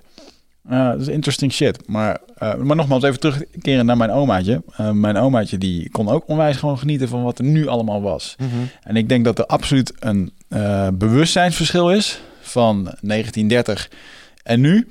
Eh, want toen zaten we gewoon nog in, eh, continu in allerlei ellende. En eh, dat slachtofferschap, dat is gewoon een, bij heel veel mensen is dat echt diep embedded in het DNA van de familie. Ja. Met dat soort opmerkingen. Ik vraag, me, ja, ik vraag me af of je dat mensen kunt, kunt leren. Want ehm, het, het enige wat ik, wat ik hiermee probeer te zeggen is dat het geen kwaad kan. Wat het voor mij doet, is het vergroot mijn dankbaarheid heel erg. Hè? Dat ik denk van, Mm, die ja, warme kraan waar je ja. het over hebt. Holy shit, dit is niet vanzelfsprekend. Ja, soms, ja, soms kan ik midden in de nacht wakker worden. Dan ga ik even wat drinken. En dan denk ik, je zult hier twee kilometer voor moeten lopen. Weet je wel? Oh, wat fijn. En dan ga ik En- mijn warme bed weer in. Oh, en die lekker. herken ik. En dat is waanzinnige mooie vorm van dankbaarheid. Ik, eh, dus sinds ik me ook, dus je hebt gelijk, en sinds ik me hier bewuster van ben, heb ik gewoon momenten dat ik denk, ik lig in een bed. Ja, hoe gek- ja, ja, dat is. En ik heb, je, eh, Anthony Robbins die heeft ook zo'n ehm, zo'n zo'n prime yourself aan het begin van je dag. En dan zegt hij, doe drie minuten, kijk naar je doelen. Drie minuten dit, eh, geloof ik een korte meditatie zo. En drie minuten dankbaarheid. Dan zegt hij, pak gewoon eh, één keer, steeds een minuut, één ding waar je dankbaar voor bent. En ik heb dat een tijdje gedaan. Ik, ik doe nu weer andere dingen, maar ik heb een tijdje gedaan. En soms is het gewoon, ik ben dankbaar voor de stoel waar ik op zit. En dan ging ik daar even mee bezig. Dan dacht ik, ja, er is dus iemand geweest die ooit heeft bedacht dat je een stoel kunt bouwen. Dat is best wel tof, want daardoor kan ik nu lekker zitten. Er is iemand geweest die deze letterlijke stoel heeft ontworpen. Heeft, iemand heeft dat in elkaar gezet. Dat is eh, logistiek. Dus ik ben gewoon een beetje het productieproces van die stoel. En ineens voelde ik me eigenlijk best wel blij dat ik een stoel had. Wat iets voor de rest iets heel triviaals is. Ehm, en, en wat ik ook merk en wat ik eh, we kunnen heel erg klagen. Ik heb het ook vaak met, met mijn groep over first world problems. Over dingen die dan vervelend zijn en zo. Maar soms is het juist fijn als even iets wegvalt. Dus als je... ehm, ik heb een tijdje gehad dat er iets met een lekkage was... dat ik mijn douche een week niet kon gebruiken. Ja, dat is... Dat, eigenlijk zou dat elk jaar een paar keer moeten gebeuren. Dat je, dat je, het is jammer dat die, dat die, dat die lampjes... eh, eh, gewoon lichte dingen steeds, steeds langer meegaan. Want het is goed als het even uitvalt. Als je het een paar dagen niet gehad hebt... daarna ben je weer zo dankbaar van... oh, wat lekker dat ik gewoon licht heb in mijn kamer. Of dat ik kan douchen. Of, Ehm, en en ik denk hoe vaker je dat meemaakt en je hier bewust van bent, hoe, hoe, hoe meer van dat bewustzijn je meeneemt in je dagdagelijkse bezigheden. En, en dat soort momenten kunt creëren. Ik lig Ja. gewoon in een bed. Nou, dat. En, en als het dan gaat om van die zeven naar een, naar een tien te komen, denk ik dat dat, zeg maar, als je dat iets bewuster gaat doen, kun je er al een half punt bij opsmokkelen. Ja. Eh, tegelijkertijd met dat ik dit allemaal zeg, eh, begrijp me niet verkeerd. hè, Ik geloof helemaal in wat je, wat je predikt in dat opzicht. En ik denk ook dat iedereen zijn zijn leven instant kan verbeteren door een aantal dingen waar ze al een tijdje mee rondlopen in hun onderbuik, om daar gewoon eens gehoor aan te geven. Ja, en, en kijk, ik, ik denk dat ik ehm, sinds een aantal jaar, dus ik ben zelf zes jaar geleden of zo in, in dit proces terechtgekomen, waarbij ik gewoon constateerde van, ehm, ja, ik heb gewoon niet zoveel richting en ik, eh, en ik twijfel zoveel. En er was van alles. Dus ik, ik heb ook in, voor, in het voorwoord van mijn boek schrijf ik ook dat ik op een gegeven moment het intakeformulier van mijn psycholoog terugvind. Ehm, eh, dus toen ik 27 was, toen merkte ik bij mezelf dat ik een beetje vast zat. Toen dacht ik, fuck it, ik ga gewoon eens een psycholoog opzoeken. Die mensen zijn ervoor en ik, ja, ik heb daar wel wat gêne voor, maar ik ga het wel gewoon doen. Ehm, en het was een super aardige vent, die heeft me heel goed geprobeerd te helpen. Maar ik ja, ik las tussen de regels door ook wel dat hij mee zei van... ja, en waar heb je nou precies last van? Wat is er nou echt aan de hand? Die had te maken met mensen met depressies en eh, weet ik veel wat voor een, een pathologie ook. En dus ik vond eigenlijk niet echt een plek voor de, de thematiek waar ik tegenaan liep. Nou, dat, dat is waarom ik dit nu doe en het boek geschreven heb. En dat ik ook mooi terug kon zien toen ik... eh, nou, een jaar geleden was ik nog 32 en ik, en, ik, en ik schreef dat zo. En ik dacht echt gewoon, had ik mijn vijf jaar jongere ikje maar kunnen helpen toen, weet je wel? Ik kon echt zien, ik, oh, ik had die jongen zo graag aan de hand genomen. Want ik met, met honderden boeken verder en, eh, en al die training en coaching... alles wat ik gevolgd heb, heb ik... Ik zeg niet dat ik zijn antwoorden heb, maar ik heb wel antwoorden gevonden die, die kunnen helpen. En, en als ik terugkijk, dan ben ik vanaf dat moment ongeveer een beetje twee paden ingeslagen. En het ene pad is een beetje van de eh, Amerikaanse self-help en, en, hoe, en hoe kom je vooruit. Een andere pad is wat meer van de Oosterse eh, filosofie ehm, en, en spiritualiteit. En, ehm, ehm, en die zijn voor mij allebei heel belangrijk geweest. En ik, en ik ben aanvankelijk zat dat ook allebei nog wat in mijn manuscript eh, voor mijn eerste boek. Maar ik merkte gaandeweg dat, dat de mensen die ik in training had zitten, dat ten eerste wat meer bij hen aanhaakte, was dat Amer- Amerikaanse stuk. Dus als je kijkt naar mensen uit de corporate wereld, die staan niet altijd voor spirituele concepten open. Eh, dus het heeft wat meer bewerking nodig. En ten tweede dat ik, dat ik er zelf ook nog niet helemaal uit was, welke, welke weg dat, dat voor mij had. Ehm, en, en wat ik merk is dat mensen zitten een beetje... Dus dat wat men het meest weerhoudt van, van gaan vanaf dat prima zeventje naar die, naar die eigen tien... zijn gewoon overtuigingen. Overtuigingen over hoe de wereld werkt. Hè? De, bijvoorbeeld met de plaatjes waar we het net over hadden. Maar ook overtuigingen over jezelf. Eh, jullie hebben Jan Geurts hier ook gehad. Die heeft het altijd over je diepste negatieve zelfgeloof. Hè? Gewoon die dingen die diep gesleten zitten. Ik ben niet goed genoeg. Of ik kan het niet. Weet je, als je met een overtuiging zit op ik kan het niet. Ja, dan gaat het heel lastig worden om shit gedaan te krijgen in je leven. Dus dan kun je dat beter aanpakken. Ehm, en, en daardoor zat men tegen een soort van glazen plafond aan. Of zit men tegen een glazen plafond. En eigenlijk merk ik dat dat wil ik het eerst uit de weg hebben. Dus ik wil mensen door, door wat ik doe in mijn boek en met, met lezingen en training... wil ik hen inspireren om, om, om van die beperkende overtuigingen af te komen. En in te zien dat je gewoon als je wil, dat je gewoon je dromen kunt gaan volgen. En dat het niet zo spannend is. En dus in, op de goede manier heel spannend. eh, en op de slechte manier niet zo, dat het allemaal wel lukt. Ehm, en wat ik dan merk is, ik had het laatst met een vriendin van me nog open bij die echt wel. Ze zei: Mark, ik ben door dat glazen plafond heen gebroken. Ehm, en ineens is alles mogelijk. En zei: En weet je waar ik nou zoveel stress van heb? Van alle ideeën die ik bedenk. ik weet niet of jullie dat herkennen. Maar en, en, voor mij was, ik voelde me meteen gehoord toen ze dat uitsprak. ehm, dat namelijk zodra dat glazen plafond wegvalt, dan is er superveel mogelijk. Dan weet je ineens, oh ja, die beperkende overtuiging is niet waar. Dus dit zou ik ook nog kunnen doen, dat zou ik ook nog kunnen doen. Ehm, en ze zei, ja, ik heb het meeste stress van alle ideeën die ik zelf bedenk. Toen dacht ik, ja, dat is precies wat er mij- in mijn leven nu ook aan de hand is. Dus ik, ik kan op mijn stoel zitten om eh, lekker te mediteren, om even mijn ontspanning te pakken. En in plaats van dat ik het mediteren ben, ik alleen maar aan het nadenken over... en dan ga ik dit nog voor mijn business doen, ga ik dat nog, et cetera. En, en, en dan heb je ook een punt waarop het op het handig is om andere dingen erbij te halen. Oké, ga dan eens nu eens tevreden zijn met wat er al wel is. Ga eens waar jij net over had, geduld beoefenen. Misschien gaat niet alles in één keer. Ja, ik weet nog toen ik echt met persoonlijk leiderschap eh, begon. En inderdaad de eerste eh, ehm, training die ik daar echt in volgde. Weet je nog dat ik jou toen belde van fuck, eh, gewoon doelen stellen. Wat doen we over drie jaar? En dat helemaal voor je. En ik had het helemaal. Nou, Michael bedoel je? Ja, ja. en nou, mezelf echt een burn-out. Pilatschik. Ja, Ja. En hij heeft drie jaar geleden of zo had ik daar echt een, een eye-opening sessie mee. En toen, eh, ik heb mezelf daarna echt in een burn-out gewerkt. Door al, al- alles Ja, aanpakken, ja, weet je wel. ja. En nu heb ik dat nog wel heel erg. Ja. Eh, maar dat is wel de weg. En dat is wel de, eh, jezelf leren kennen. Je sprak net over een psycholoog. Ik vind dat wel een interessant concept. Want vroeger was een psycholoog echt ervoor voor de depressies. Tenminste, ze zijn er altijd geweest voor mensen met mentale problemen. Maar ik denk dat tegenwoordig met gewoon een stuk gezond persoonlijk leiderschap, eh, meditatietraining of nou, meditatie wordt voorzichtig al een beetje naar binnen geschoven overal. Ik denk dat dat een hele hoop eh, van die psycholoog zijn werk al oplost. En, eh, en daarnaast denk ik nog steeds dat het heel erg goed is voor iedereen om ehm, gewoon eens een keer een gesprek aan te gaan met zo iemand. Met een psycholoog of met een therapeut of heel veel verschillende. Die gewoon naar jou kan kijken als een blanco papier. En die gewoon, joh, die heeft duizend van dit gezien. En die ziet gewoon exact waar jouw dingetjes zitten en eh, wat je jezelf hebt wijsgemaakt. Want je, je lult jezelf gewoon eh, eh, verhaaltjes. Ja. Ja.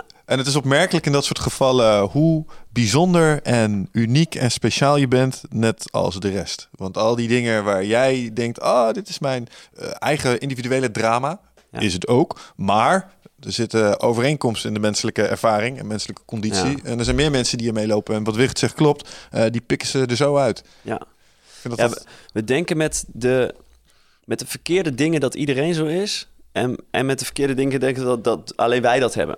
Dus ehm, ehm, bijvoorbeeld, eh, nou, we hadden het net even hè, over eh, luister je podcast of lees je boeken. Dus ik ben een boekenlezer. Dus voor mij is het heel makkelijk om te denken, jullie vinden het ook fijn om boeken te lezen. En dan vergeet ik even dat iedereen uniek is.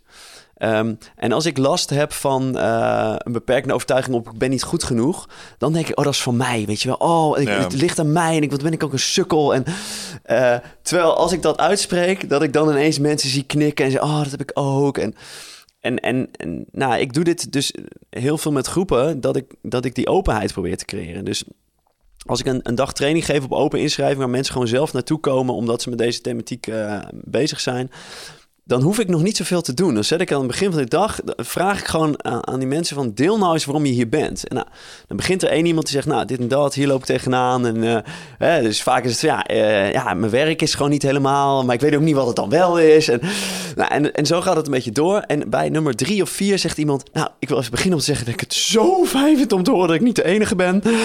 En je voelt gewoon die opluchting in mensen, omdat we allemaal denken dat, dat we de enige zijn. En dat is gewoon niet zo. Dat is echt niet zo. En, en dat is denk ik waarom ik voel dat ik hier een missie mee heb. Omdat eh, die mensen waar, me- waar ik mee werk. ehm,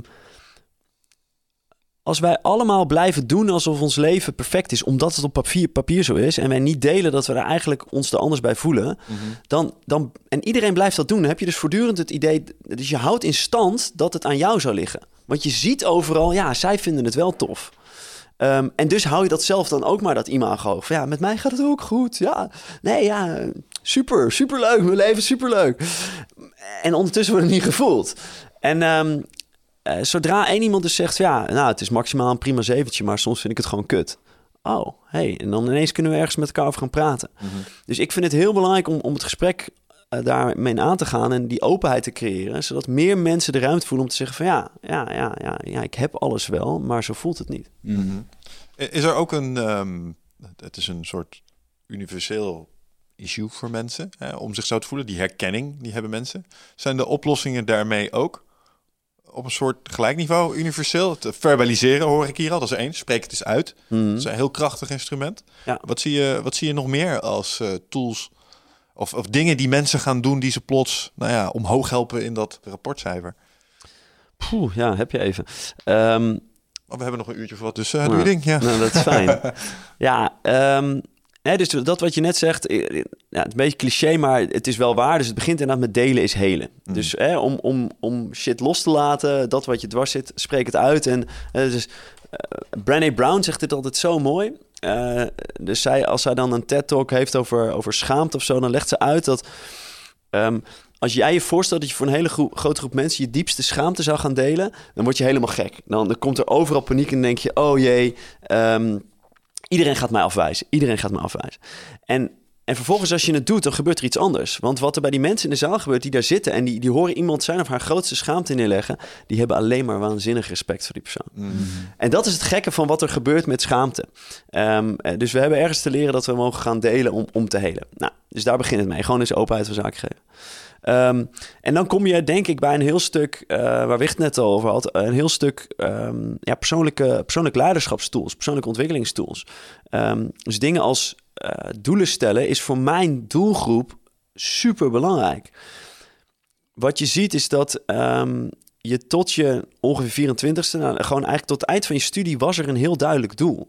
Dus de mensen met wie ik werk hebben bijna allemaal eh, universitair of HBO gestudeerd. Dus die hebben een, wat dat betreft een heel duidelijk leven gehad in, in, eh, in blokjes van zes jaar ongeveer thuis, basisschool, middelbare school, studie. En dan komt start carrière. En vanaf dat blokje, eh, start carrière, en dan heb je nog één blokje met begin van je eigen gezin mogelijk, hè, van 30 tot 36 ongeveer. Ehm, dat is de quarter levensfase. En tot dat moment was het gewoon super duidelijk wat het doel was. Het was dat papiertje halen en dat papiertje zou de perfecte baan geven. Mm. Ehm, en ik geloof dat dit voor veel mensen onbewust ook de reden is dat ze zo moeilijk door hun scriptie heen komen. Omdat al langzaam het gevoel begint te bekruipen, ja, en zo meteen dan? Mhm. Wat is dan zo meteen, als ik dat dan gehaald, wat is dan nog het doel?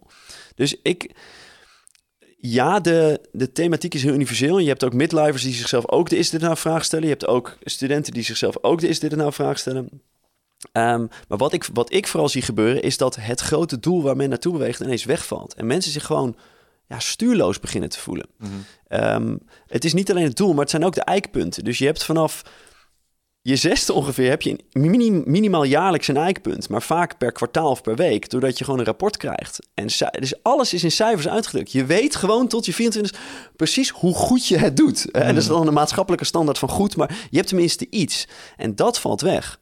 Ehm, dus wat, als, ik, als ik coaching doe, ik, ik doe half, halfjaar trajecten met mensen. Ehm, dus ik doe geen losse coaching, moet ik niet zo in geloof. Maar ik, ik wil gewoon echt met iemand oplopen en, en blijvende duurzame stappen zetten. En daar zit altijd iets in met, met doelen stellen. Dus vaak gaat het over een mission statement, soms gaat het over one-year goals. Nou, om, om weer een beetje grip op je eigen leven te krijgen. En wat ik aan groepen ook vaak de vraag stel is van... ehm, wie, wie heeft hier een mission statement? Wie heeft ergens op papier uitgeschreven wat het doel van zijn of haar leven is? Nou, en dan gaan er weinig handen omhoog. Ehm, en, ehm, en, dan, en dan zeg ik van ja, vergelijk dat nou eens met een... ehm, eh, als jullie allemaal CEO's van een bedrijf zouden zijn... en, en ik zou diezelfde vraag stellen... dan zouden we toch allemaal voelen dat, het, dat het slagings, de slagingskans vrij klein is van, van jullie organisatie. Als je allemaal niet weet waarop, wat je bestaansrecht is. En dat komt heel erg binnen bij mensen. Dan ineens zit het van, holy shit, zo heb ik er nog nooit over nagedacht. Het is inderdaad eigenlijk wel gek dat ik helemaal geen doel heb. Als ik hem niet heb, dan kan ik hem ook niet halen. Dus voor mij is dit in ieder geval ehm, eh, een hele belangrijke. De mission statement, eh, doelen stellen. Ehm, een andere uitdaging die ik veel zie is, ehm, is keuzestress. Dus mensen hel. Dus het, is, ook- het gaat ook veel over, en ik denk dat heel veel persoonlijke ontwikkelingstrainingen eh, en, en de persoonlijke leiderschapstrainingen daarover gaan, is die dingen leren die je op, gek genoeg op school nooit geleerd hebt. Mhm. Dus ik heb vakken gehad, eh, thermodynamica, één fase reactoren, twee fase reactoren. Ik heb allemaal shit geleerd. Ik, ik kan in potentie uitrekenen eh, hoe lang het duurt voordat deze eh, kamer, die nu ongeveer 21 graden zal zijn, 18 graden is zometeen als we dat raam openzetten en, en de verwarming uitzetten. Dat heb ik gewoon geleerd om dat vanuit het systeem door te rekenen. En niemand heeft mij geleerd ehm, hoe ik met mijn emoties omga, of hoe ik keuzes maak. Of dat soort basale dingen waar we elke dag tegenaan lopen. En, en dat leren is gewoon heel waardevol. Eh, hoe is het om een keer een gevoel vanuit je buik te, of vanuit je hart te maken als je altijd geleerd hebt om alles met je hoofd te benaderen en, eh, en lijstjes op te stellen met plus en min of alles. Ehm, dat soort vragen. Dus dat is een tweede. Ga ik gewoon door? Is Ja, het- ik, ik, heb, ik, ik heb nog een vervolgvraag daarover. Hoe leer jij mensen kiezen? Want het is een eh, herkenbaar Ja. probleem dat mensen vastslaan in, eh, nou, we hebben die wat meer genoemd, paralysis by analysis. ja, Ik kan nu vijf verschillende dingen doen. Ja. I don't know welke eerst. Ja. Hoe leer je dat? Ehm, om hen eerst eens te laten inzien dat de manier waarop zij nu kiezen ehm, een, vanuit het no-win model komt eigenlijk. Ehm, dus je hebt een fantastische vrouw, Susan Jeffers, eh, van Feel the Fear and Do It Anyway. Zij legt heel mooi uit hoe wij naar keuzes kijken. Dus de meeste van ons doen dat vanuit angst. Hoe heet deze mevrouw? Susan Jeffers. Ga ik opzoeken. Ik zet, ondertussen zit ik de show notes te maken. Dus ik, Ja. eh, Top. nog één keer. Susan? Susan Jeffers. Jeffers. Interesting. Feel the fear and do it anyway. En ehm, ehm, zij beschrijft dat de meeste mensen van ons fouten maken of, of eh, fouten maken, keuzes maken vanuit angst. Dus stel ik eh, zit nu in een loondienstbaan en ik wil eh, en, ik, en ik krijg de kans om ergens anders te gaan werken. Wat de meeste van ons dan doen is, is, is een soort, een soort van volgende redenatie. Oh jee, als ik dan nu mijn baan eh, blijf, dan, dan zal ik nooit weten hoe het was om van, om van werkgever te wisselen. En dan, dan mis ik het hoge salaris dat ik kan krijgen. En dan weet ik ook niet hoe het is om een nieuwe branche te gaan werken. Oeh, wat zal ik veel verliezen als ik mijn baan niet verander. Maar als ik, oh, dus misschien moet ik mijn baan veranderen. Oké, ik ga mijn baan veranderen. Oeh, maar er zit hier misschien ook een promotie aan. Oh, dan loop ik mijn promotie mis. En ja, ik heb eigenlijk best wel een fijne manager op dit moment. Dus je weet ook niet wat voor een manager je ervoor terugkrijgt. Dus dan, dan raak ik dat kwijt. En, en mijn collega's. En, en we zitten alleen maar voortdurend te denken: wat verlies ik aan de andere kant, dan bij de andere optie, als ik deze optie kies? Op die manier kun je nooit winnen. Want dan zul je altijd, als zodra je kiest, zul je bezig blijven met, met wat heb ik nu allemaal verloren? Wat gaat er mis? En, en je kunt ook vanuit een no-lose model kiezen. En wat je dan doet, is dat je zegt, weet je, het leven is één grote leerervaring. De beste manier om vooruit te komen is door gewoon een keuze te maken. En natuurlijk ga ik het nog zo goed mogelijk afwegen, et cetera. Ehm, maar ik ga vooral kijken naar wat zijn de goodies onderweg. Wat kan ik leren als ik deze keuze maak? Oh ja, het zou inderdaad kunnen dat ik mijn, eh, mijn goede manager verlies... dat ik met een moeilijkere manager eh, aan tafel kom te zitten. Oh, kan ik leren hoe het is om met moeilijke managers om te gaan? Mooi. Asshole training noemen we dat. Asshole training. Ja, leren omgaan met moeilijke mensen. Ja, dus dan, hè, dus dan heb ik een stuk asshole training. Prachtig. Oh ja, misschien ga ik daar wel minder verdienen. Het zou kunnen. Oh, mooi. Dan kan ik eens, dan kan ik eens leren hoe het is om mijn lifestyle kosten te drukken. Om, om met minder rond te komen. Oh, dat zo wordt ook wel een interessante leren van. Mm. Als je vanuit die manier gaat kijken, dan wordt, het, wordt alles een rijke ervaring. En dan, dan zit je wat minder in. Ah, ik moet het juiste kiezen. Ja. Ehm, omdat ook een moeilijke keuze vaak voortkomt eh, vanuit het feit dat allebei de opties gewoon hartstikke goed zijn. Ja. Dus als één, de ene optie een 4 was en de andere een 8, had je al lang al die 8 gekozen. Blijkbaar zijn ze zo goed dat, ze, dat, je, nou, dat je ze allebei hebt. En ehm, eh, het, nou, ik, heb, ik schrijf er stukken over in mijn boek en ik ben er al een paar jaar mee bezig. En toen kwam ik op het punt dat ik mijn manuscript een heel eind had en, en dat ik uitgevers ging zoeken. En dat twee uitgevers uiteindelijk zeiden van, eh, ja, vinden we wel wat, willen we wel uitgeven. Toen moest ik een uitgever kiezen. Nou, ik heb me even voor laten lichten door iemand die wat van heeft. Die zei, ja, Mark, zijn gewoon allebei hartstikke goed. Ze zijn allebei eh, klasse A-uitgevers. Dus eh, ja, je kan het eigenlijk niet verkeerd doen. En ik voelde weer die keuzestress omhoog komen. En toen dacht ik, oké, ik ga alle dingen uit mijn boek ga ik nu gewoon toepassen. En ik was sneller dan ooit uit een keuze. Dus voor mij was in ieder geval de proof of concept dat voor mij... en ik zie het ook om me heen gebeuren, maar dat het werkt door gewoon... oh ja, worst case leer ik wat van. Kies ik de volgende keer een andere uitgever als dit er niet zou zijn. Ja. Ehm, gewoon op basis van mijn gevoel. Dus ik heb gezegd, die mensen die ik tot nu toe geholpen heb in mijn, in, in mijn coaching, gevoelsmatig, bij welke van die twee uitgevers past het beste? Ja, ik denk die. Geen idee waarom, kan het niet onderbouwen, maar voelt wel goed. Ja, dit is wel echt een padstelling ook trouwens. Hè? Want wat normaal ook wel eens helpt is als je keuzes koppelt aan doelen. Je zegt als je Mm. duidelijke doelen stelt. Joh, eh, je wil ooit zelfstandig ondernemer worden. Maar je wil eerst nog wat ervaring doen in het corporate eh, zakenleven. Nou, ga je dan hier blijven of ga je zoveel mogelijk verschillende toko's bezoeken? Ja. Nou, dat maakt de keuze dan makkelijker. Maar in dit geval is het wel echt... Want dit draagt allebei bij aan het doel van eh, gepubliceerd schrijver worden. Ja. Ja, Dus ja, dat is wel lastig. Nou ja, en, en, en mensen vergeten vaak dat ehm, om antwoorden te vinden, dus dit is meteen ook een, een ander antwoord op die vraag die je net stelde, ehm, eh, dat het leven ook gewoon wel trial and error is. Weet je, dus ik geloof heel erg dat als je, als je verder wil komen, als je, als je stap wil zetten, dat je ten eerste te doen hebt wat ik net zei, naar binnen gaan. Een stuk introspectie. Mhm. Om jezelf beter te leren kennen. Maar dat je kunt met inter, dus je kunt heel lang op een meditatiekussen gaan zitten, maar er zit gewoon een grens aan in wat je dan nog leert over jezelf. Ehm, eh, behalve als je echt heel diep de spiritualiteit... dus die- de boeddhisten die blijven heel lang heel veel over zichzelf leren. Maar op even op het vlak waar we het nu over hebben... is het zinvoller om op een gegeven moment naar buiten te gaan. Dus van, van binnen eh, naar buiten. En gewoon iets nieuws te gaan uitproberen. Ja. Dus je, je, je komt er niet achter of je de sport lacrosse leuk vindt... door heel lang op je meditatiekussen te zitten. Dan kom je erachter door dat een keer te doen... en dan te zeggen van ja, het is wel zo'n beetje een weirde ervaring. Het was eigenlijk best wel lachen of ik vond helemaal niks. Ja. Ehm, en dat vergeten mensen. Die, die denken dat het antwoord er nu al moet zijn. Dus kies wat, leer daarvan. ehm, en, en krijg helderder wat wel of niet bij jou past. Ik denk dat daar ook een angst voor falen achter zit vaak. Ja. Eh, als je dan de keuze hebt gemaakt en het blijkt een verkeerde keuze te zijn, Ja. oh jee, oh jee, dan, dan wijk Ja. ik af van het plaatje waar je het over had. En eh, dat, dat, ja, dat zorgt voor een soort eh, spanningsveld. Ehm, maar ja, ik, ik denk altijd dat eh, ehm, een, een bepaalde weg inslaan en erachter komen dat het niet je weg is, dat is volgens mij ook informatie. Wel, nu weet ik het. Dit wordt het in ieder geval niet. Ja. Dus die kan van de lijst af. En dat vinden we. Dus als ik naar mezelf kijk, heb ik mezelf echt moeten hertrainen daarin. Dus ik. ehm, ik ben vrij perfectionistisch. Eh, ik weet ook waar het vandaan komt. Eh, gewoon een mooi voorbeeld. Als er, als er vroeger bij mij thuis een, een per ongeluk, als ik een kopje omstoot en die viel kapot op de grond, dan had ik een boze moeder. Dat, Hmm. dat was gewoon, dat was niet oké. Ehm, ik weet nog dat mijn moeder op een gegeven moment een. ehm, eh, een tijd in het buitenland zat. Eh, Ze was eh, wat lang op reis. En dat mijn vader het, het huishouden dan runde voor zover hij dat kon bestieren. En, en, en, dat, en dat op een gegeven moment... ehm, mijn broer en ik waren alle... Dus mijn broer en ik en mijn broertje waren daar. En mijn broertje die gooide per ongeluk een kopje om. En die viel kapot op de grond. En het eerste wat gebeurde, dat was echt een Pavloviaanse reactie. Mijn broer en ik begonnen te huilen. Dus het was gewoon meteen, er is een fout gemaakt. Dus wij waren zo foutavers geworden dat er was een fout. Dat wij, dat wij in tranen stonden. Nou, mijn broertje natuurlijk meedoen, die was de, de dader. En mijn vader, hij wist niet wat er gebeurde. Dus hij keek op en hij zegt, wat, doen jullie nou? Ja, we hebben wat kapot gemaakt. en hij zei, ja, maar dan, ho- dan hoef je toch niet te gaan huilen? Jawel. hij zei, maar Thijs, je deed toch niet expres? Nee. en, en er gebeurde iets heel raars. Want mijn vader zei, nou, pak, Mark, pak jij even een doekje. Tim, pak jij even het stof en blik. En we ruimden dat op. Hij zei, nou, dat is ook weer gebeurd. Ja, je deed niet expres. Dan hoeven we er ge- geen drama van te maken. Wij wisten niet wat ons overkwam. Dus ik weet die herinnering nog heel goed. Omdat we ergens anders vandaan kwamen. Ehm, en mijn moeder is een schat van een mens. Die heeft weer op haar manier geleerd om zo met dingen om te gaan. Hè, dus dat zit, dat zit er gewoon eh, zo in. Maar dat is wel mijn startpunt geweest.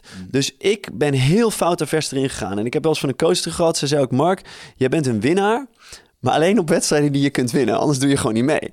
Dus ik kwam erachter dat ik best wel een laffe winnaar ben. Want ik kan zo slecht tegen fouten maken of verliezen. Dat, ik, dat, dat stuk ga ik dan gewoon niet aan. Ja. En wat ik heb moeten doen, en, en nu kom ik op, op wat jij net zei, is, is mezelf hertrainen door ehm, diezelfde zondagavond waar ik al die eh, mezelf op koers hou en dingen voor mezelf check, heb ik ook een tijd gehad dat ik, dat ik me had voorgenomen om elke week vijf dingen op te schrijven die ik fout had gedaan. Nou, in week één was het ehm, graaf, graaf, graaf. Ik kon echt niks bedenken. Ik kwam erachter dat ik dus dusdanig risicoloos leefde dat, ik, dat er ook niks fout ging. Nou, week 2 hetzelfde, week 3 hetzelfde. En week 4 kon ik eindelijk iets terughalen. Ik denk, oh ja, dat vond ik super kut in het moment dat het gebeurde. Maar ik heb toen wel een fout gemaakt. Hé, hey, wat goed eigenlijk. Yes, eindelijk iets te pakken.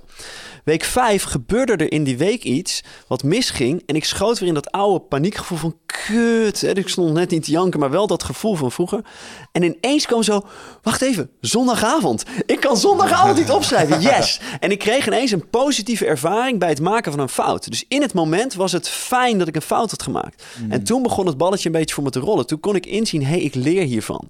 En ik, nou, ik ben dat wat anders vormgegeven. Ik ben op een gegeven moment dingen op gaan schrijven. Waar heb ik het risico genomen op mogelijke fouten. Want wat ik ook merkte, dat naarmate ik meer risico nam, er kwamen wel fouten uit, maar er gingen een heleboel dingen ook nog goed. Dus dat wilde ik ook waarderen. Ah, Je hebt wel een flink risico genomen. Dat had ook mis kunnen lopen.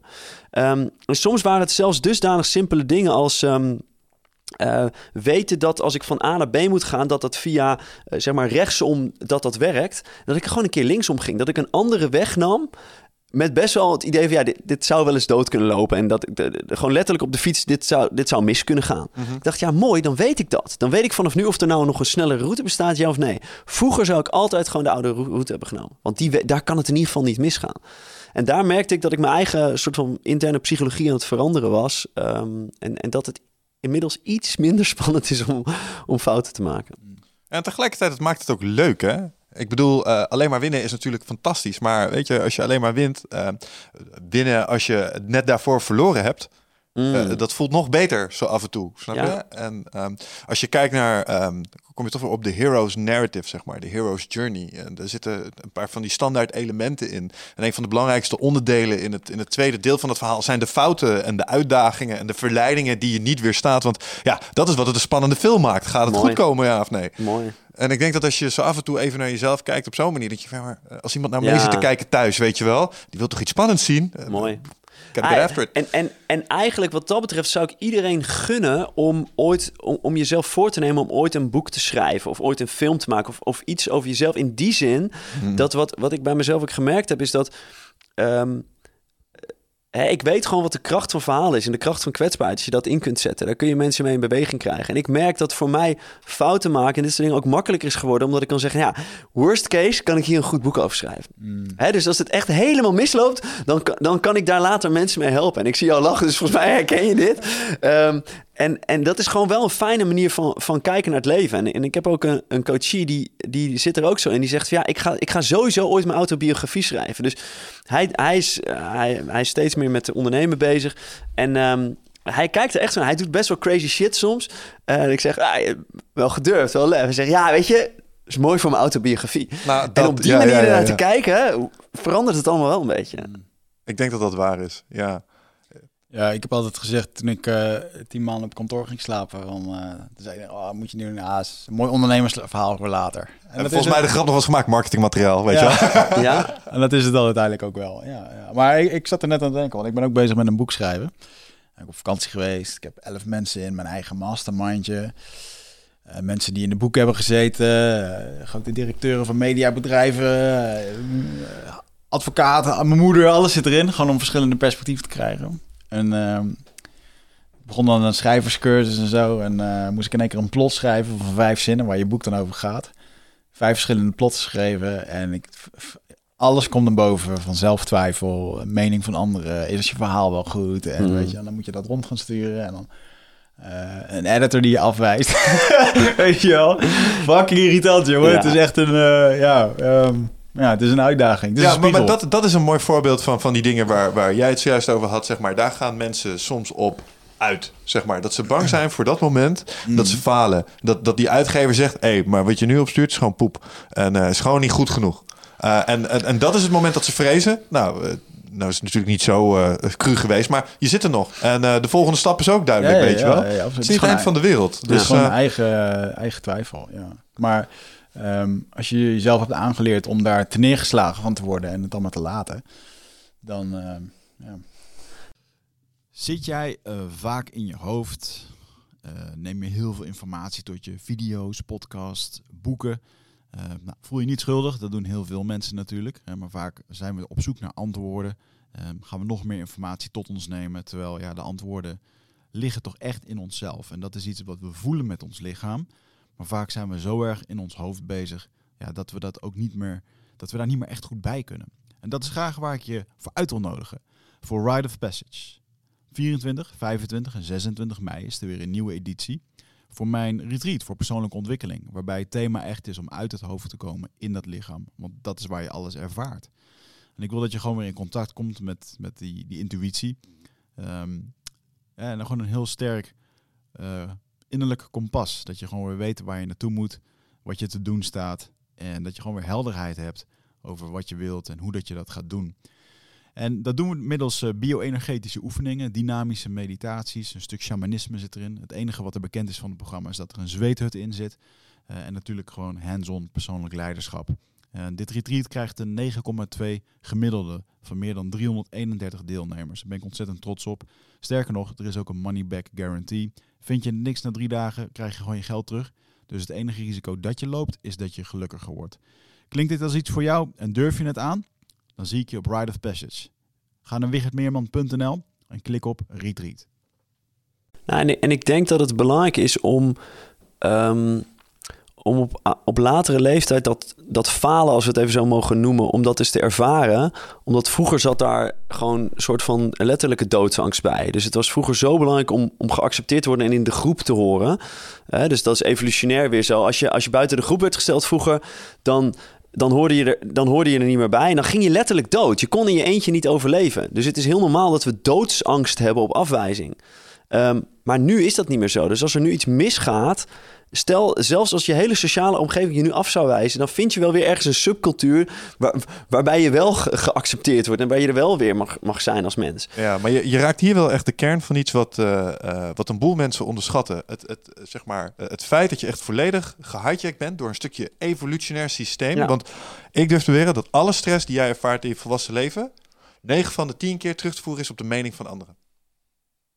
Ja, dat denk ik ook. Omdat je of bang bent dat je baas er iets van Ja. vindt, of wat je vriendin ervan vindt. Dus Of... het is heel mooi dat je het zegt. Dus bijna alles wat wij aan stress ervaren gaat over dit stukje. Namelijk hoor ik nog bij die community van 150 mensen waar we ons vroeger in bewogen. Denk ik. Ja, dat, Eh. dat denk ik echt. En, en, en, ik, en ik weet, ik heb aan mijn lichaam gevoeld hoe het is. Want ik ben vaker dan eens op een tiendaags Vipassana retreat geweest. En dan ben je tien dagen helemaal in stilte. Waar je, waar je zelfs mensen niet aan mag kijken. Dus daar is nul communicatie met andere mensen.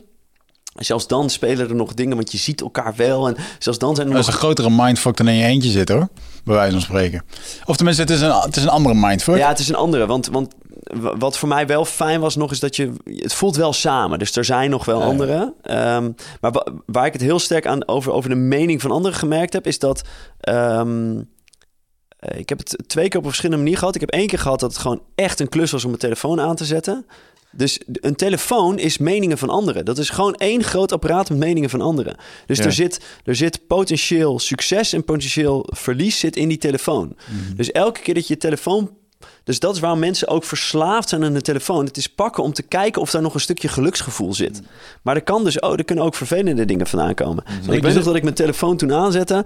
en ik voelde gewoon de adrenaline door mijn lichaam stromen. Ik, en, en toen besefte ik me ook, dit hebben, we dus, dit hebben we altijd. Ja. Want het is, ja, oké, eh, het zijn nu wat meer berichtjes dan normaal... maar maar normaal voel ik het vooral veel minder. We hebben een verhoogd stressniveau. Er zit cortisol, adrenaline de hele tijd in ons bloed. Maar dat voelen we niet meer, omdat we nooit ontprikkeld raken. En, en toen Ja. heb ik dat echt ervaren. Ik had dat toen ik zes weken uit de jungle kwam, had ik ook geen eh, bereik in de Amazone. En toen kwam ik ook weer terug, waar dan het eerste dingetje was. En dan echt een adrenalinepompje van wat, eh, dit ontploft mijn telefoon. Of, en, eh, uiteindelijk, viel, want iedereen wist dat ik weg was, was er eigenlijk helemaal niet veel. Ja. En wat ik nu trouwens heb gedaan, omtrent de telefoon. Ik las van de week een, eh, meneer, ik ben zijn naam even kwijt. Maar dat is een oud designer volgens mij van, eh, uit Silicon Valley. En die eh, weet exact hoe dat dingen gedesigned worden. Zodat jij continu ergens op drukt en swipet. Bijvoorbeeld het rode eentje bij WhatsApp, als jij Mhm. weer een nieuw berichtje hebt. Dat rood, dat, eh, dat betekent dat er iets is, waardoor je Mhm. getriggerd wordt om te doen. Dus deze man die zei, je moet je telefoon op zwart-wit zetten. Dus dat heb ik nu gedaan. Oh. En je wordt veel minder geprikkeld. Instagram is helemaal niet meer interessant, want het is gewoon wat kleurlozer. En je krijgt niet meer, als ik nu ergens zo'n vinkje zie, dan, dan is het gewoon die kleur. Het is helemaal niet meer, oh, die Ik ga dit doen. Dus Dit is echt goed. geniaal. Dit is geniaal, ja. En het zorgt ervoor voor mij dat het, ik, eh, ehm, het zeker minder interessant is. En een ander dingetje wat hij had was om alles in eh, mapjes te zetten. Dus dat je maximaal twee bladen hebt om te scrollen. Mhm. Want we zijn, het is dus ook gedesigned dat we echt eh, Lekker scrollen. lekker willen scrollen heen en weer. En wat hij dus zei, je moet eigenlijk gewoon iedere keer naar beneden swipen en dan ga je intypen wat je nodig hebt. Kost je meer moeite. Ehm, en je zit direct in hetgeen waar je moet zitten. Want anders swipe je weer langs die WhatsApp. De en zie je afleiding, weer dat die ja, komt. hoor. En, en joh, het is, eh, het is zo gedesigned dat mensen eigenlijk helemaal... Je wordt gewoon verslaafd gemaakt door het design. Maar dit is een science. Uh, Absoluut, en ja. ze doen aan allerlei eh, zeg maar user feedback om te kijken hoe jij dat ding gebruikt. Uh, eigenlijk wat ze hier doen, ehm, Blizzard doet dat ook al een tijdje. Dat is, eh, ken je die lui? Die maken computerspelletjes. Ja, ja. Hearthstone, World of Warcraft. Wat ze doen is digitale heroïne maken. Ja. Zorgen dat je de juiste prikkel krijgt, de juiste inspanning met een kleine beloningsrespons. Dat, Ja. dat geeft dopamine, dat weten we inmiddels. En het is bizar dat, dat er dus regels zijn voor alcohol en drugsgebruik en nog steeds niet voor, voor dit soort dingen. Ja. Dus er zijn kinderen van zes die, die op iPads bezig zijn. ehm, en die gewoon een, een funnel ingetrokken worden van... en nu moet je een aankoop gaan doen als je een level verder wil komen. Yep. Ja. Dat is, dat is, ik weet zeker dat er regelgeving gaat komen. Dit is, dit is, hè, dus dus de, voor Holland Casino zijn er ook dingen over wat je wel en niet mag doen... om de verslaving te prikkelen van, Oh ja? van iemand. Ja, ik weet zo? niet of je... Volgens ja, mij wel. Daar, daar zijn in ieder geval schandalen over geweest. Over dat een, een, een, een overheidsbedrijf. die- zei, er is ooit een, een interne memo uitgekomen. waar duidelijk werd hoe ze mensen naar binnen Ja. lokken. en verslaafd proberen te Ja, ik krijgen. geloof Nou dat dat is een grote rel geweest. Gokautomaten moeten volgens mij ook één keer in de zoveel keer uitkeren. Anders kun je dat natuurlijk gewoon eindeloos eh, blijven doen. Ja, ja, en casino's werken natuurlijk alleen met de gratie dat er zo af en toe ook gewonnen wordt. Dus dat eh, is voor het eh, hele de focus is weg. Voor het hele spelletje sowieso eh, wel belangrijk. Maar jullie zijn allebei geen gamers volgens mij. Ik, ik heb vroeger wel gegamed en ehm, ik, ik, ben- ik heb het op een gegeven moment voor mezelf afgezworen. ehm, omdat ik, ik ben gewoon te verslavingsgevoelig ervoor. Dus ik, ik, ik heb aan mezelf gemerkt dat ik vroeger al, dat ze mijn moeder ook zeggen, dat die, die, ze kon gewoon drie keer roepen, Mark, kom je aan tafel? En dan zei ik, ja, kom. En dan verloor ik mezelf weer in dat spelletje. Dus ik heb nu als volwassen Mark op een gegeven moment gezegd, ik doe dat niet meer. Ehm, maar toen sprak ik weer iemand die zei van, ja, maar dat is ook wel een beetje rigoureus. Hij zei, hij, hij had weer onderzoek gelezen ja, waar, ze- waar hij zei, de mens heeft gewoon een primaire behoefte aan spelen. Spelen is hartstikke belangrijk. Hij zegt dus, dus als je lang genoeg niet speelt, dan word je gewoon een minder leuk, minder aardig, minder vriendelijk mens. En dat heeft me wel weer aan het denken gezet. Ik dacht, ja, ik vind het ook leuk om te spelen. Dus ik, ik probeer nu soms, wat ik soms doe, is een, een spelletje op mijn telefoon installeren. Maar ehm, er zijn geen spellen meer die je gewoon kunt spelen omdat het even leuk is. En die niet dat verslavende effect hebben. Nou ja, dat, dat is eigenlijk een beetje het punt waar ik heen wilde. Omdat nu is een ding in, eh, in de gamer-industrie dat je eh, zogenaamde loot crates. De meeste games zijn free-to-play. Ja. Maar ze hebben wel een soort goksysteem erin gezet. Waarbij je zo af en toe bonuskistjes kunt krijgen. Die krijg je door puntjes in het spelletje. Maar je kunt ze ook voor 2,95 kopen. Ja. Eh, en je weet niet wat erin zit. Eh, een beetje vroeger, zoals met Magic Cards, kocht je een pakje. Je wist niet welke kaartjes erin zitten, maar soms zat er een hele zeldzame in. En als die zeldzame erin zit, dan ben je echt super happy. Ja. Eh, en dat is, eh, dat is gokken. Ja. En daar werd geld mee Oh, verdiend ja. via Counter-Strike websites. Dus ook weer van dat soort loot crates halen. Kon je eh, dingetjes krijgen voor in het spel. En eh, daar zitten ze nu achteraan om dat beter te gaan reguleren. Omdat Oh, het gewoon een, eh, gewoon een dingetje is. Daar wordt gewoon een soort oneigenlijk gebruik gemaakt van dat soort funnels waar jij het over Ja. hebt. Om mensen tot eh, ja, een soort van eigenlijk te hypnotiseren of verslaafd te maken. Je Ja. geeft ze eerst een beetje suiker. Je geeft ze eerst een paar gratis van die dingen. Ja, maar die puntjes uit het spelletje genereer je niet snel genoeg. Krijg je nooit snel genoeg En binnen. het is bizar om te zien hoe ze, hoe ze je erin, erin lokken. Ehm, want ik ben. ehm, eh, dus ik was, ik was er redelijk mee gestopt, maar ik was begin juli werd ik aan mijn knie geopereerd. Ik heb met voetbal iets gehad en ik, nou, eh, überhaupt ook een punt dat ik ehm, blijkbaar een operatie nodig had om een keer te kunnen ontspannen als ondernemer. Dus ik hoefde toen drie dagen niks van mezelf. Toen heb ik gezegd, wat ga ik dan eens doen? Ik ga weer eens gamen. Dus ik heb een, ehm, een game op mijn telefoon geïnstalleerd en ik, dat was de bedoeling om dat dan drie dagen te spelen. Nou, ah, dat bleef natuurlijk wat langer hangen. Maar ik ben ook in een chatbox. Ik vond het ook wel een interessante wereld. Ik dacht, ik ga eens vragen hoe dat dan zit. Dus, eh, en, en daarvoor merkte ik nog dat. Ehm, ik had op een gegeven moment, ik, ik ga eens wat kopen in zo'n spel. Ik heb nu drie dagen dat spel gespeeld. Ik heb er best wel veel plezier in gehad. Ik ga nu achteraf wat kopen. Gewoon ja, weet je, die mensen hebben dit wel ontwikkeld. Eh, laat ik daar eens 5 euro tegenaan slingen. Vind ik leuk.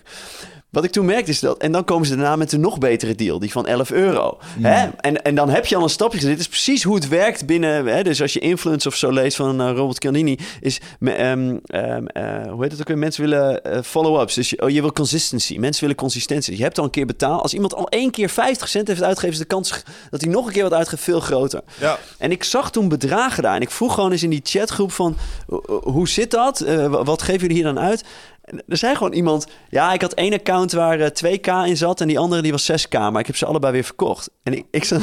Heb je heb jij voor 6000 euro dingen gekocht? Eh, gewoon digitale, virtuele dingen. Ja, ja, ja. Ja, maar dan kun je bij de Chinezen, die vinden dat mooi. En heb ik mijn account verkocht, had ik alles weer uit. Nou, daar ging de wereld om over. Ik dacht, ik ben Ja, toen ook hoor. gestopt. Ja, ik denk, heb niks meer mee te maken. Luister, ik heb vrienden die hebben, ehm, die hebben geld uitgegeven, echt geld aan eh, goudstukken in games als World of Warcraft. En dat kochten ze van Chinese farmers. Er was een industrie in China waarbij gewoon mensen in sweatshops World of Warcraft zaten te spelen. En wat deden ze dan? Nee. Ja, monstertjes doodmaken. Daar kreeg je geld voor. Dat geld werd dan weer verkocht. Bijvoorbeeld als jij een mooi paardje wilde in dat spel, zodat je ermee kon pronken met, bij andere spelletjes, dan had je daar geld voor nodig. En eh, dat zelffarmen, ja, dat kostte een week. Nou, dan ging je naar zo'n Chine naar een foute website en dan kwam er zo'n Chinese goudboer die kwam ingelogd. Dan maakte hij met PayPal wat over. Die boekte jou eh, in dat spel goudstukken over. Ja. Het is gewoon een industrie, man. Dat is serieus. Ja, ik zag dat er nu ook al de eerste miljonairs zijn met eh, Call of Duty eh, wapens. Dus je Ja. gewoon een wapen kan designen. En, eh, Volgens mij zijn dat die loot crates waar ik het net over had. Ja, dat zijn van die extra upgrades die... eh, of tenminste, ik zag dat op Vice volgens mij ergens. Ja, dat Ja. het voorbij kwam. Maar het is een hele business nu, free to play. Echt A-titels, klasse spellen waar je niks voor betaalt. En ze doen het met de microtransactions. Ik Ja. wa- zat laatst op een bruiloft ook, waar een vader in één keer... Of een, of een verjaardag was dat, dat is al laatst, ook weer drie jaar geleden of zo. Maar in ieder geval, daar werd de vader in één keer... eh kom je naar binnen, dat zijn zoontje 65 euro aan bosbessen had gekocht in de Smurfs. Fucking mooi, weet je wel. Die, en die kleine maar kopen. Ja, dit is waarom je geen creditcardgegevens zet in de systemen van je kleine kinderen. Nee, Ja, nee, Ja, lachen er man. moet er wel weer een beveiliging opkomen inderdaad. Maar ja, goed. ehm, het is wel interesting eh stuff. Maar in ieder geval, telefoon op zwart-wit. Het is wel echt een goeie. Ja, goede productiviteitstip. eh. Maakt het minder Ja, het, het zit ook in die NLP-hoek, hè, waar ze ook zeggen als je eh, bepaalde herinneringen hebt, vervelende herinneringen, maak ze klein, zwart-wit, zet ze ver weg. Ehm, en eh, als je fijne herinneringen maak ze groot, kleurrijk, bewegend, et cetera. Da- daar zijn onze hersenen op ingesteld. Dat vinden we fijn. Mm. Dus ik, ik, terwijl je het zei, dacht ik meteen, oh ja, dat werkt. Dat is gewoon, als het zwart-wit is, minder interessant. En, Ja. Bas Haring, die was hier laatst, die zette me aan het denken over... eh, we hadden het over brain interfaces en neural link. En dat eh, Elon Musk is bezig met iets dat kan eh, tegen je hersenen aanpraten. En toen zei hij ook, ja, maar de beste interface die bestaat al, dat zijn je ogen. En dat is waarom denken in plaatjes, zeg maar, en dit soort prikkels uitzetten... denk ik ook zo krachtig is. Wij, wij, Ja. den- wij zijn helemaal visueel ingericht eigenlijk als, als wezen. Dat is ons primaire informatiebron. ja. En da- daarom werkt dat denk ik zo goed, wat je zegt. Ik denk dat er wel wat in zit. Heb jij een bepaalde ochtendroutine eh, ontwikkeld eh, om jezelf een beetje helder en scherp en fijn te voelen in de ochtend? Ehm, ja, en hij is niet... ehm, de laatste tijd is hij niet meer... Ik heb een hele drukke periode gehad nu. En, Wakker worden eh, met een kater, standaard. Ja. Nee, nou, als je het over... Dus ik drink al eh, drie jaar niet meer, denk ik. Dus dat, is, dat houdt me wel heel erg scherp. En dat is niet omdat ik het niet van mezelf mag... maar dat ik gewoon op een gegeven moment ook beter naar mijn lichaam ging luisteren... van wat... eh, niet alleen wat vindt mijn mond lekker... maar wat vindt de rest van mijn lichaam ook fijn. Dat is een van de grootste wins die ik eh, mezelf de afgelopen jaren heb aangeleerd. En denk de afgelopen vijf jaar dat ik al Om op booze. Ja, gewoon eh, eh, door de week een keer een flesje wijn met je vriendin. Of vrijdagavond standaard Prosecco. En fuck man, eh, nu snap ik pas dat ik gewoon... Als je jong hebt, heb ik, als je jong bent, zeg 20, 25, kan je het beter hebben. Maar ik merk nu echt gewoon, als ik nu een fles wijn drink, dan verstoort dat gewoon heel mijn ritme en heel mijn, heel mijn ding. Ja. Eh, Ah, en bij voor- ons kwam er dan ook weer, nou ja, van een fles Prosecco kwam weer het andere, gingen, oh, we moeten weer uit. En werd het nog groter en gekker. Vervolgens zaten we om vijf uur ochtends steeds op de bank. En dan, eh, ja, nee. Misschien is het ook wat gebrek aan slaap wat je het meesnakt dan de dag daarna. Ja, gewoon, maar gewoon alles, weet je. Gewoon, ja. en, en als je dan al, en dat was ook een ding, eh, super hard werken alle twee door de week. En dan was dit het moment om lekker te ontspannen. Even niks, even niks meer. En dan pst, al die dingen erbij. En dan, joh, dat, dat was gewoon onze manier van ontspanning. Die je Ja, jezelf en het is- aanpraten. En het is meer verdoven Ja, vaak dan absoluut. ontspannen. Hè? En, en, ehm, Want je doet het ook uit een ontvluchtmodus, want je wil je niet zo voelen. Ja. De machine uitzetten noemde Ja. Dick Swapert. Ah, even lekker ontspannen. Oh ja, dan staan we met 3000 Ja. mensen te huizen op een, op een feest. eh, helemaal stuiterend. Maar eigenlijk ja, zit iedereen naar een soort van ontsnappingsmodus. Ja, en, en ehm, als je het dan hebt over ochtendroutines, is het niet altijd ochtend, maar dus in meditatie is voor mij in ieder geval heel belangrijk. Dus ik, ik, ik, ehm, ik denk dat ik veel van de ontspanning die ik eerder uit dat soort dingen haalde, ehm, dat ik die daar vind. Mhm. Eh, dus dit is, het is veel minder leuk eh, om mee te beginnen. Ik heb nooit zin om te gaan mediteren, maar Mhm. zodra ik zit, dan is het wel fijn. En daarna is het sowieso, geeft het echt een, een voldaan gevoel. Ehm, maar ook, eh, ja, weet je, ook voedingsdingen. Ja, ik heb, ik heb zoveel dingen waar ik me bij... Ik heb, ik heb eergisteren een dag gevast. Dat vind ik soms belangrijk. Dat, de, eh, dat helpt me. Ik merkte toen weer dat ik echt weer eh, eh, vet aan het verbranden was. En minder die pieken en zo. Dus ik had een hele lange dag. s ochtends om acht uur begon ik met trainen. En om, om eh, elf uur, half elf was ik nog bezig. Ehm, en ik dacht, ja, dit gaat dus prima met heel weinig eten. Ja, ik Ehm, heb daar wel een vraag over. Ja. heb je nergens op die dag, dat heb ik dan, als ik niet snel genoeg mijn eten krijg, op een gegeven moment krijg ik een humeurprobleem. Dan, eh, dat, dat weten mensen in mijn omgeving ook. Ik ga maar even wat eten, vriend, weet je wel. Want eh, ik merk dat ik dan eh, inkak in termen van mijn stemming. Heb, heb jij dat wel eens, Gerrit? Want jij Ja. vast ook wel eens? Ja, heel erg. Ik, ik doe intermittent fasting, dus in de ochtend eet ik niet. Oh ja. Ehm, dus ik, eh, ik stond bijvoorbeeld net had ik de keuze. Ik heb hier een heerlijke bak vette yoghurt met avocado en noten en dat soort dingen gegeten. Eh, maar ik stond net in de supermarkt. Dan had ik eigenlijk heel veel zin in een broodje met kaas. Weet je wel? Maar op het moment dat je dat dus doet en eh, je gaat dan denk ik heel veel koolhydraten, of ik eet dan heel veel koolhydraten of wat dan ook, waar, of niet zo voedzaam. Eh, man, dan word ik helemaal slap van, kriegelig en heel licht geïrriteerd. Dan hoeft er echt maar dit te gebeuren en dan eh, ben ik niet de weer die ik moet zijn, zeg maar. Ja, je hebt daar dus geen last van, merk ik. Nou, weet je, weet je wat? Het, het is ook. Er zit zoveel psychologie weer bij. Het is echt waanzinnig. Dus als ik ehm, vandaag is, dan heb ik niet besloten, het is geen vaste dag. Dus als ik zometeen, als het wat langer duurt voordat ik eh, eten heb, dan word ik ook hangry en dan word ik geïrriteerd. Hangry, ja, en, dat is het eh, woord, ja. ja. Eh, en maar als ik besluit vandaag, hè, dus ik, ik doe ehm, eh, van Michael Mosley ehm, de ehm, Eat Fast, Live Longer, dat je 25% van het aantal calorieën dat je op een normale dag binnenkrijgt, dat, dat mag je dan op zo'n dag eten. Dus in een stretch van 36 uur heb je gewoon, ja, heel, je krijgt heel weinig binnen. Maar omdat ik me dat voorneem, ga ik met een andere psychologie die dag al in. Van, nou ja, vandaag ga ik ja, honger hebben voor, zover, voor zover dat honger is. En, en meestal eet ik dan tot drie uur niks. Dan doe ik een heel klein beetje havermout. En dan eh, om een uur of vijf nog eh, wat eh lins met spinazie. Ik heb, ik, ik heb het ook, het is ook makkelijk gewoon ik precies weet wat ik eet. En, ehm, en dan, ja, ik, ik, eh, ik heb al honger, maar ik weet ook dat het zo is. Er zit, er zit zoveel acceptatie bij. En nou, als je, jullie hebben Jan Gut hier ook gehad, ik refereerde heel eerder naar hem. Hij, maar hij zegt ook, weet je, alles is uiteindelijk, ehm, je hebt niet last van de emotie van het gevoel zelf, maar van het verzet ertegen. En a- als ik me dus niet op zo'n dag, ik ben aan het vasten, dus het is oké, dus ik verzet me er niet tegen, dan is er niet zoveel aan de hand. En dan, nee, dan ben ik niet zo hangry, dan heb ik, Ja, het is allemaal heel goed te overzien eigenlijk. En, en wat het fijnste is, oh, morgen mag ik weer lekker eten. Weet je, ja, prachtig. Als je het hebt over dankbaarheid. en, Ja, eh, ja, ja, ja, very true. Misschien is het ook inderdaad wel op zo'n dag dat je dan op een gegeven moment... Er zijn namelijk ook wel eens dagen, dan kom je thuis en denk je... Wat heb ik vandaag eigenlijk gegeten?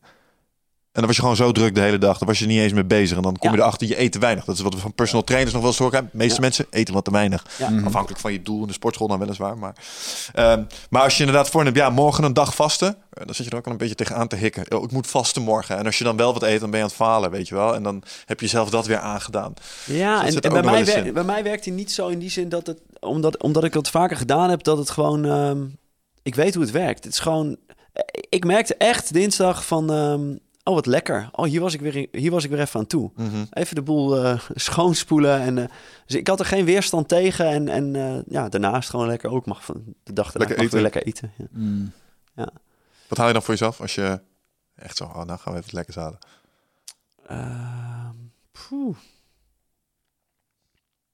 poeh. Ik denken, nou, het was meer dat ik... Ik, ik ben heel voorzichtig met, eh, met, met alles waar suiker in zit.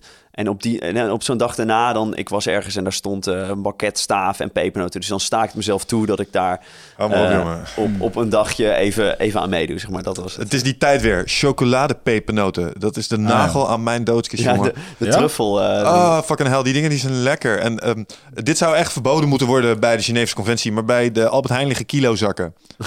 ja. Hoe haal je het in je hoofd, weet je wel? slecht. En, en als je het over verwennen hebt, wat ik wel... Dus ik ben ergens ook gestopt met chocola eten, maar dat komt nu weer een beetje in mijn, in mijn systeem terug. En ik ga zo meteen ga ik naar ehm, eh, Tony Chocolonely's eh jaarvergadering. Oh, leuk. Eh, dus dat is, daar hebben ze een heel evenement van gemaakt. En eh, ja, daar zal genoeg chocola aanwezig zijn. Dus ik, ik mag straks indulgen van mezelf. Ik ben daar en het is... eh, We hopen er binnenkort aan tafel te zitten. We zijn ermee eh, in gesprek om ze hier heen te halen. Ah, of wij tof. daar naartoe. Ja, dus doe even een goed woordje als je wil. ja. Ik had, dat, ik had dat in Bali, dat ik op... ik was er een maand. En normaal heb ik altijd de, ge- de gewoonte... eh, ik, kan, ik kan makkelijk een zak chips per dag eten. zo slecht. is niet zo moeilijk. maar ja, ik ga gewoon naar de supermarkt en dan ga ik eh, eten halen. Haal ik een zak chips. Terwijl ik het eten zit te koken, wat dan weer gezond en biologisch is, kan ik die zak weg. En dan eet ik gewoon nog mijn maaltijd op. Oh, Easy. echt? oh dat Ja. eet je dan niet s'avonds, dat eet je tijdens het eten maken. Ja, nog voor, eh, soms nog zelfs als ik echt in zo'n bui ben, in zo'n carp eh, bui. dus dat doe ik nooit boodschappen als je honger hebt. Maar dan eet ik gewoon in, de- in, de- in de auto zit ik echt gewoon al te snijden. Oh, ja, ja, ja. En, eh, maar ik had nu op vakantie, had ik, omdat in Bali was alles zo ontzettend goedkoop en alles was helemaal gezond. En weet je, daar zijn ze helemaal organic eh, georiënteerd. Maar gewoon iedere keer gewoon goed eten. En dan voor een habbekrat. Dus ik kwam er voor mij heel erg achter. Als het gewoon makkelijk beschikbaar is, ja. dan eet ik gewoon gezond. Mhm. En eh, eh, echt gewoon, het viel me op een gegeven moment op dat ik helemaal geen behoefte had aan eh, chips of wat dan ook. Dus een paar keer stond ik wel van, oh, nu heb ik honger. Dan zag ik zo'n zak chips. Hmm. Zou ik kunnen? Ik denk, nee, ik ga het gewoon niet doen. Het is ook echt gewoon een verslaving voor... eh, Ja, en ik denk dat als je goed gegeten hebt en je hebt gewoon je calorietjes binnen, dan is die behoefte aan dat soort eten, het zout en de, en de koolhydraten, die is er ook minder. Ik las la- laatst zag ik een podcast waarin ze spraken over een bepaalde eh, schimmel. Ehm dus de candida-schimmel die in ons zit. Heeft je zin in eten? Geeft je gewoon zin in eten. Ja, die man. manipuleert, Ja, maakt gewoon dude. stofjes aan dat je brein zin in krijgt in suiker en shit, zodat hun gevoed worden. Als je echt even een... Ja, wij worden eigenlijk... Dat zeggen ze wel eens, hè. Wij zijn mensen, is allemaal wel leuk en zo. Maar eigenlijk zijn we niet meer als hosts voor een set aan schimmels en bacteriën... Ja. die ons gebruiken Ja. om uh, wandelend zichzelf voor te planten. Ja, Een wandelend huis voor schimmels en parasieten. maar dat is, dat is freaky, ja. Dat, dat ding je zin geeft in chips. Eh, dus die Ja, schimmels en, die... en dat eh, zit, maar ik, ik ben hem, ik ben hem, ik weet niet zo goed wat ik van die hele één-nummer hetsen vind. Maar wat ik wel begreep is dat er bij in chips altijd één één-nummer zit dat gewoon smaakversterker is. Dat is Ja. gewoon, dat is een stofje dat in je hersenen werkt, waardoor je nog meer van, dat, ja, wat het lekkerder doet smaken, waardoor je er meer van wil eten. Je zit gewoon, je zit gewoon iets te eten wat doet maken dat je nog meer wil Ja, eten. en, ja, en, ook die, ja, ja. en ook die zak chips. Ik bedoel, die zak chips is niet grijs. Nee, maar dat is een industrie. Ja, ja, ja, felle kleuren, Ja, weet je wel. Hetzelfde met McDonald's. Het schijnt ook dat die, of ik weet niet of het een urban legend is, maar het lijkt me wel logisch dat die kleuren ook echt gedesigned zijn om je... eh er is wel eens tegen mij verteld, ehm, het is ook zo dat mensen altijd lopen te schrokken bij de McDonald's, nooit rustig eten, omdat het komt heel erg door die kleuren. Daar schijnt een bepaalde psychologie achter te zitten. Ik weet niet of het echt zo is. Het is- Misschien is het urban legend. Het is lang Maar- geleden dat ik daar gegeten, maar het was wel altijd ja, snel op. Ja. weet je wel dat je bij McDonald's zat dat het gewoon was? Maar is het ook niet gewoon omdat het lekker is? Ja, Ja, nee, maar- nee, het lijkt lekker toch? Ik, eh, als ik bij McDonald's at, dan voelde ik me altijd verkracht daarna. Dan was Had ik zin in een douche. Ja, ja, dan wilde ik me schoon, maar bijna letterlijk. Dat, is me- inderdaad. Maar ik heb het denk ik heel lang gegeten bij de McDonald's. Joh, toen ik op, de, op mijn 16 op de MAVO zat, ging ik 's ochtends naar school. Dan kocht ik een blikje 7-Up voor van die 3S, weet je wel. 7-Up, 35 cent. Twee appelkoeken van 50 cent op school. Dat was gewoon mijn ontbijt. Dat deed ik het gewoon op, man. Dan haal ik mijn Ja. examens op, weet je Ja. wel. En dan in de, in de pauze dan haalde ik een zak chips dat ik dan fijn eh Prakte. En dan ging ik zo met mijn vinger... Waarom doet iedereen in Nederland toch hetzelfde? eh, kleine, kleine rotsgooier, weet je wel. Maar dan zat ik alleen maar dat te eten. En af, als het er vanaf kon, gingen we een sausage broodje halen. Dat was dan in de pauze. En jongen, jongen, jongen. En uiteindelijk denk ik dus dat een hele hoop jongeren, inclusief ik zelf, op een gegeven moment weet je helemaal niet meer hoe dat je je, hoe dat je, je gezond moet voelen. Ja. Weet je, want je eet worstenbroodjes. eh dat sommigen je- roken nog een keer een joint tussendoor op een 14 e middelbare school. Zitten zit de apengaap in die schoolbank en s'avonds wordt er weer eten ingegooid. Ja. Maar je wist het ook niet. Je wist het ook niet. Niemand had het erover. Ik ben er pas mee bezig gaan toen met die boodschappenlijst van, jij, die, van jou... die je toen hebt gemaakt naar aanleiding van Seals. Had je de hele supermarkt in kaart gebracht. Want op het internet was die informatie er ook nog Ja, niet. ja, ja. Moest je dat zelf doen. En Ja. toen pas ging je bezig. Oh, witbrood is helemaal niet goed voor je. Oh, what the fuck. Oh, je Ja. moet eh, niet... eh, Nou, het, het is bizar hoe die. Dus een vriendin van mij die is. ehm, eh, zij is arts en zij. Ik heb in Groningen gestudeerd en zij eh, zat op een gegeven moment in Oost-Groningen bij een, een of ander perifere ziekenhuis. Waar ze een, een, een vrouw met. eh, een obese vrouw met, met klachten kreeg. En dat ze tegen die vrouw ook zei: van ja, maar misschien wel handig om wat aan uw gewicht te doen. En eh, hoe eet u nu dan precies? En die vrouw die zei: Nou, dit en dat. Ze zei: Er is wel heel veel vet en suiker. Hè? Dus ja, het is niet zo gek dat u, eh, dat u dik bent. Ze zei: "Eh, hoe- waarom dan? Hoe zit dat dan? En eh, dus het, voor, voor die vriendin was het een check van ja, dit weet je waarschijnlijk wel, maar ik zeg het toch maar even. Maar zij, zij wist het dus gewoon niet. Ja. Dus zij was een paar weken later terug heel veel, heel veel kilo's kwijt, omdat ze gewoon niet wist dat je, eh, ja, dat je dat niet moest eten als je niet dik wilde zijn. Ja. Dus, dus het is bizar hoe groot de onwetendheid eh, soms Ja. is.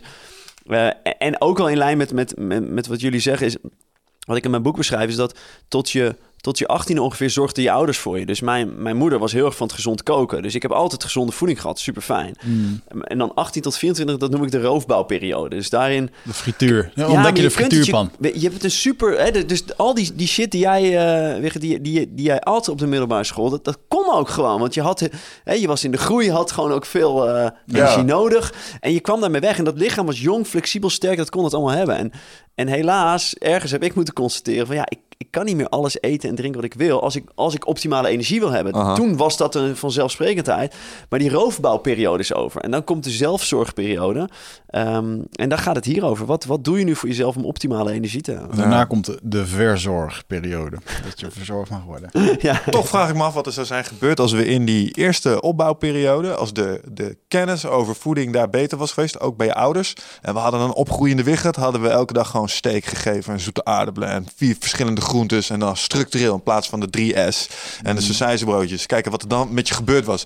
Was je dan sterker geweest? Was je slimmer geweest? Was je anders ontwikkeld? Vraag Ja. me dat wel eens af. Ja, het heeft ook te maken met je dagelijkse, eh, je dagelijkse dingen. Ik bedoel, eh, toen ik bij de Indianen stam was, was dat, zag je die jonge gasten van 24 die eigenlijk dat niet anders deden. Het waren echt paarden. Ja, Gewoon fucking gespierd en eh, atletisch. En niet veel eten, maar eten wel heel schoon, heel zuiver. Dus het lichaam, dat, eh, als je die een koekje, ik had een koekjes meegenomen. Als je die een koekje aanbood, dat hoeft dus ook helemaal niet. Want dat vonden Nee? ze helemaal niet, eh, nee joh, dat is helemaal niet interessant. Ja, maar het is hetzelfde als je een tijdje met de suiker gestopt bent en je drinkt weer een colaatje.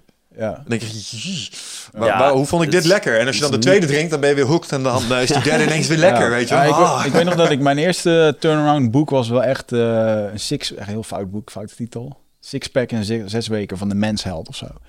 Je hebt ik Dat ook gehad. Ja, op de was 100 eerste dagen mens helft. Ja, Zo'n oranje, ja. oranje boek of zo, weet je was dat? Hoe heet die doet ook alweer? Dat Guy, no- nee. Nee, nee, nee. eh sixpack in zes. Hij is echt even zo'n sixpack in eh, zes weken. Ik heb zo'n boekje 100 dagen, in 100 dagen Dat is, op de, dat is volgens mij de opvolger van. Oh. Eh, maar die had ik toen ergens bij zo'n eh supplementenshop in Amsterdam eh, gehaald.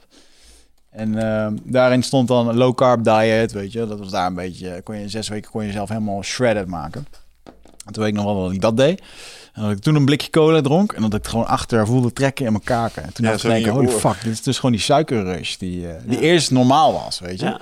En eh, eh, joh, ik kreeg laatst ook een, eh, een mevrouw die volgt onze podcast. En haar zoontje die heeft ADHD.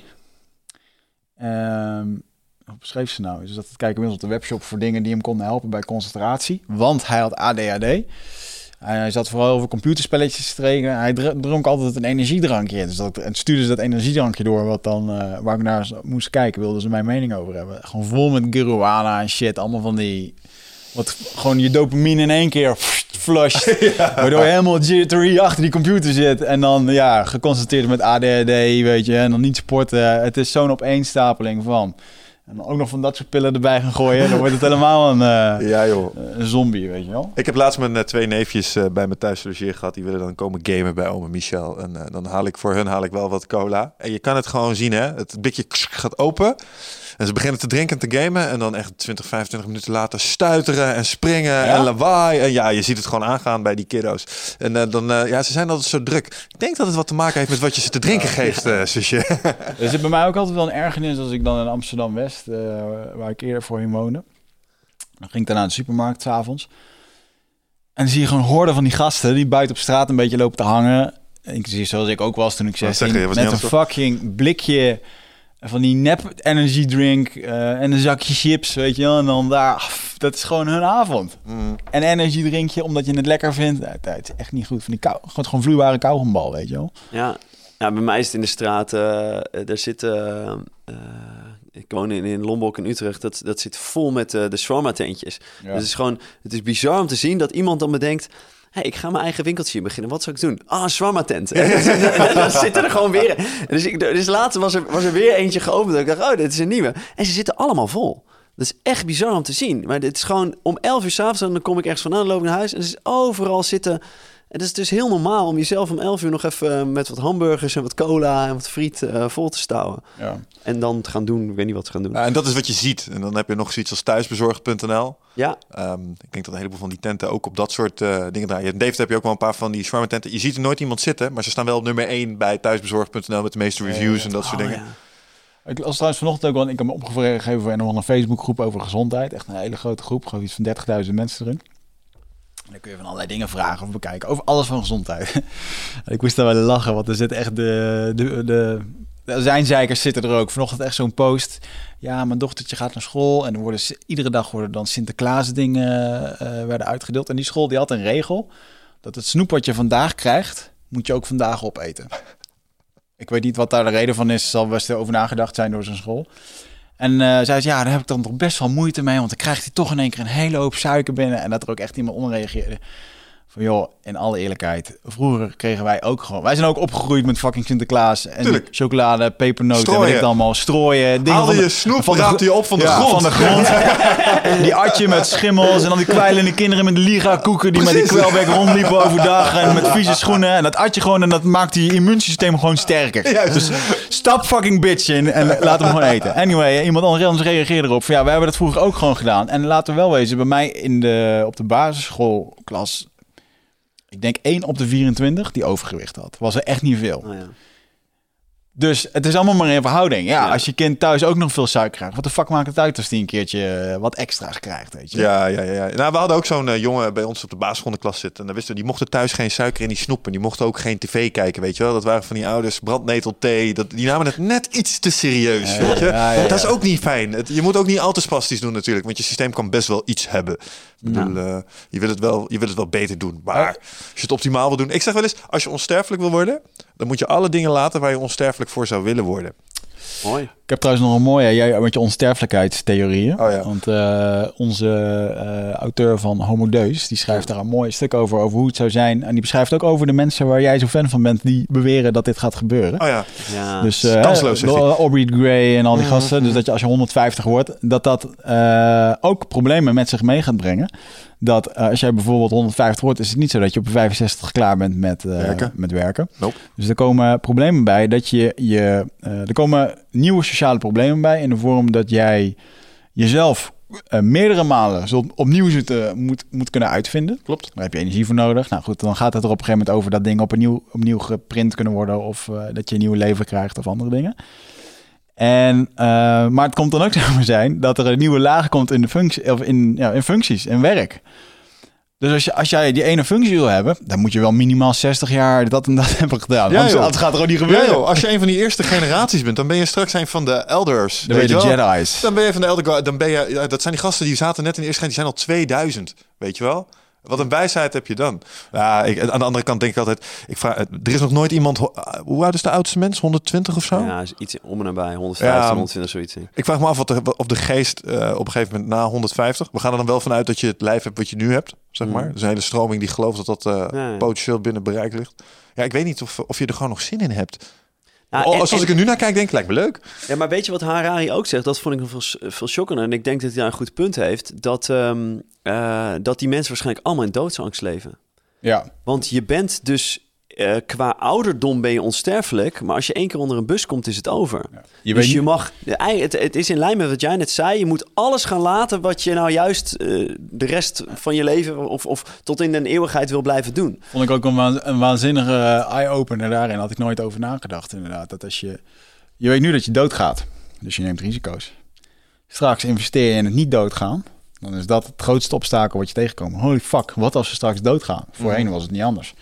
Exact. En, en dan ga je niet meer skiën. Dan ga je niet meer... eh, Ja, maar ik, ik geloof wel dat eh, al die technologie is niet meer als overtime, extra time. Want je kan niet anders dan doodgaan. Als je, het- als je het hele spelletje uit, uittelt, zeg maar, al zou je het tot het eind van het universum weten te trekken, uiteindelijk ga je eraan. En een hele interessante vond ik trouwens ook, want we hebben het hier ook vaak over hoe, eh, vaccinaties. Dat het eh, eh, de hele wereldbevolking heeft geholpen. En, en dat hij daarin beschrijft dat eigenlijk het, trucje wat wij, waar we heel goed in zijn geworden, is niet zozeer dat we een ander lichaam hebben gekregen waarin we ouder worden. Nee, we, zijn, we kunnen de dood uitstellen. Mhm. Dus er zijn ook al, eh, mensen konden gewoon 86, 90 jaar worden onder de juiste omstandigheden, zonder al die ziektes en al die dingen. Geloof ik wel, ja. En eh, dat vond ik ook wel een eye-opener. Shit, Oh, we zijn eigenlijk helemaal niet zoveel veranderd in die paar honderd jaar. Dat kan ook bijna niet evolutionair gezien. Nee, het zijn echt de omstandigheden. Het feit dat we weten dat het een goed idee is om naar het toilet te gaan je handen te wassen voordat je iemand open hartchirurgie geeft, zeg maar. Ja. Dat heeft de levensverwachting aanzienlijk eh, verlengd. Dat alleen al. Ik geloof dat er een heel mooi boek over is. eh, Guns, Germs en Steel Ja. of zo. Dat gaat daarover. Jared Diamond, ik heb hem niet gelezen. Maar Jared Diamond is ook de, de mentor van Harari. Eh, dus die mannen die schrijven vanuit dezelfde groot plaatje, groot, Ja. groot perspectief over die dingen. En wat... Ik, ik, ik, ik weet niet of jullie Tim Urban van Wait But Why eh, ook, ook dingen, dingen hebben gelezen. Instant gratification monkey. Ja, een instant Ja. gratification monkey. Maar hij heeft dus ook een waanzinnig stuk over, ehm, ehm, eh, over kunstmatige intelligentie. En, en, en zijn stelling is dat we of onsterfelijk gaan worden... of uitsterven als species. Ehm, en ik merk dat ik daar nog wel... Ik vond het super interessant gedacht, maar ik ook wel wat sceptisch over. Vooral dat, gaan we dan onsterfelijk worden? Gaan we richting singularity? Al, al die dingen. Ehm, maar Harari die legt ook uit waarom het sowieso gaat gebeuren. Dus hij zegt van ja, ehm, hè, waarom, waarom je nu eh, een bepaalde ingreep. Het is, komt altijd van een, een aantal mensen kampt met klachten en die krijgen een bepaalde ingreep. En dan zeggen mensen met veel geld, hé, maar dat wil ik ook wel, maar dan om beter te worden. Eh, hè, dus eh, die, eh, die Zuid, eh, eh, Zuid-Afrikaan, die, eh, ik weet niet meer hoe hij heet, met, met die twee neppoten die op de Olympische Spelen was. Razorblade, of hoe heet die? Ja, Blade Runner. Blade Runner, hè, die krijgt het omdat hij geen benen heeft. En, en als dan op een gegeven moment die, nepbenen zo goed zijn dat dat sneller gaat. Als er iemand zegt, hey, ik wil mijn benen laten amputeren, ik wil die nepbenen, want ik, ik wil ook, s- eh, hij mag ook sneller zijn dan wij, dus ik wil dat ook. Ja. En, en dus het zal altijd in de naam van zijn, maar, je maar we helpen mensen en dan zal het altijd doorpakken. Dus op die manier gaat het er ook echt naartoe bewegen. Dat is voor de eerste keer dat ik dacht, ah ja, Ja, wat zou je doen? Dat, dat is de vraag. Oké, ik kan nu een kunstmatig hart krijgen en dat kunstmatig hart zorgt ervoor dat ik 200 jaar oud word. Doe ik dat? Ja of nee? Runner heeft trouwens toch zijn vrouw doodgeschoten? of niet? ja dat is die Ja, ja, ja, dat was geen goed voorbeeld.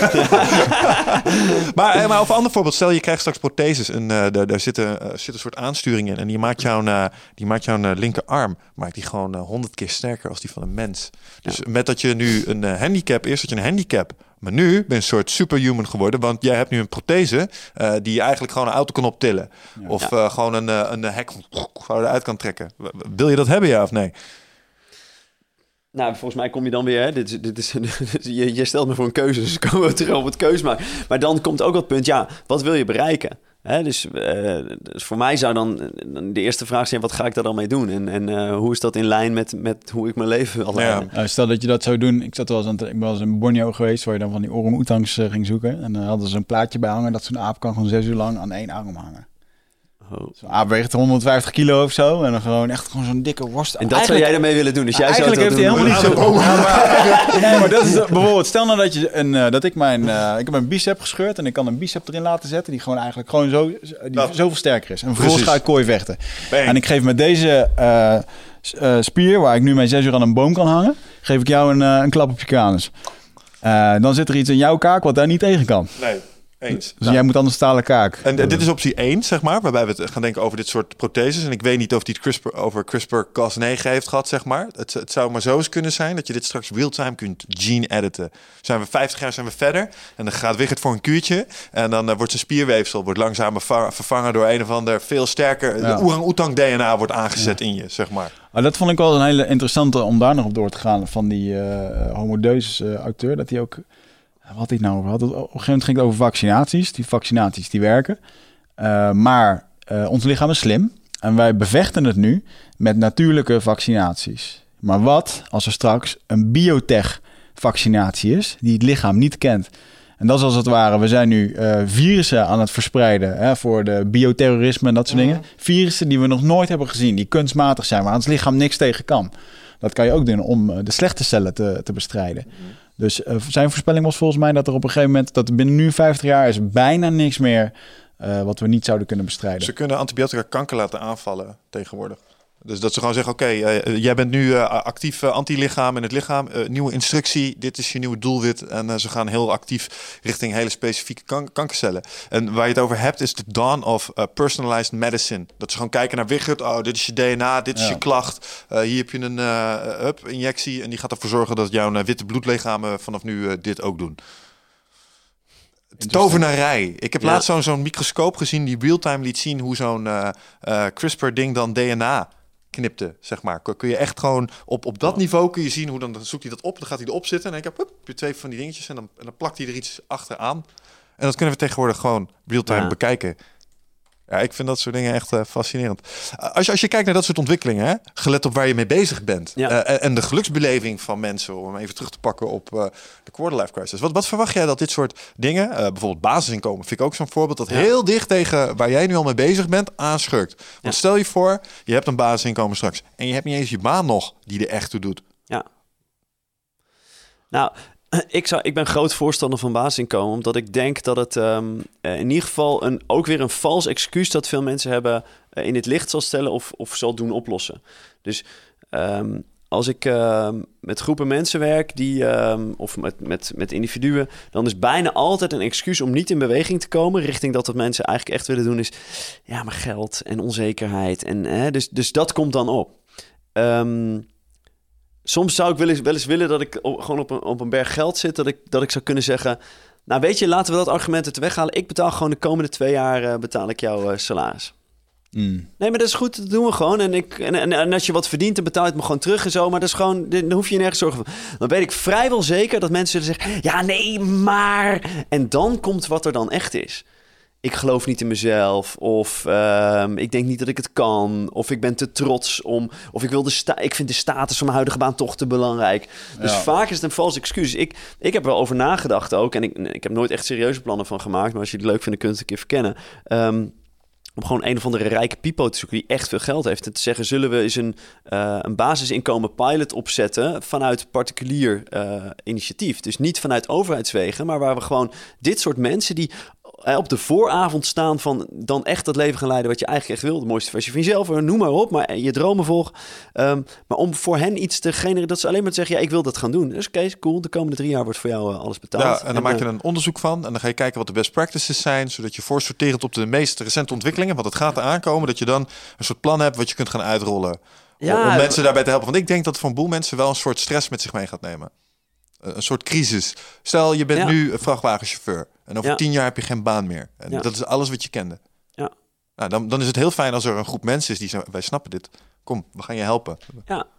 Nou, dus, hè, dus voor dat stuk, maar ook hoe zet je basisinkomen nou het beste in? En wat, wat verwacht je wel van mensen, wat niet? Hè? Het, het, het zal nooit helemaal verwachtingsloos zijn. Dat is natuurlijk wel de opzet. Maar dus ik denk dat je op een heleboel fronten zoiets kan leren. Maar voor de, voor de thematiek waar ik mee bezig ben, ehm, ja, ik, ik denk dus dat het eerst dat het een, een vals excuus uit de weg ruimt. En dan zul je inderdaad eh, tegen problemen aanlopen. Van, ehm, eh, hè, maar je, hebt ook dat mooie boek Purpose Economy. We, we bewegen toch al veel meer naar purpose gedreven, ehm, ehm, purpose gedreven werk.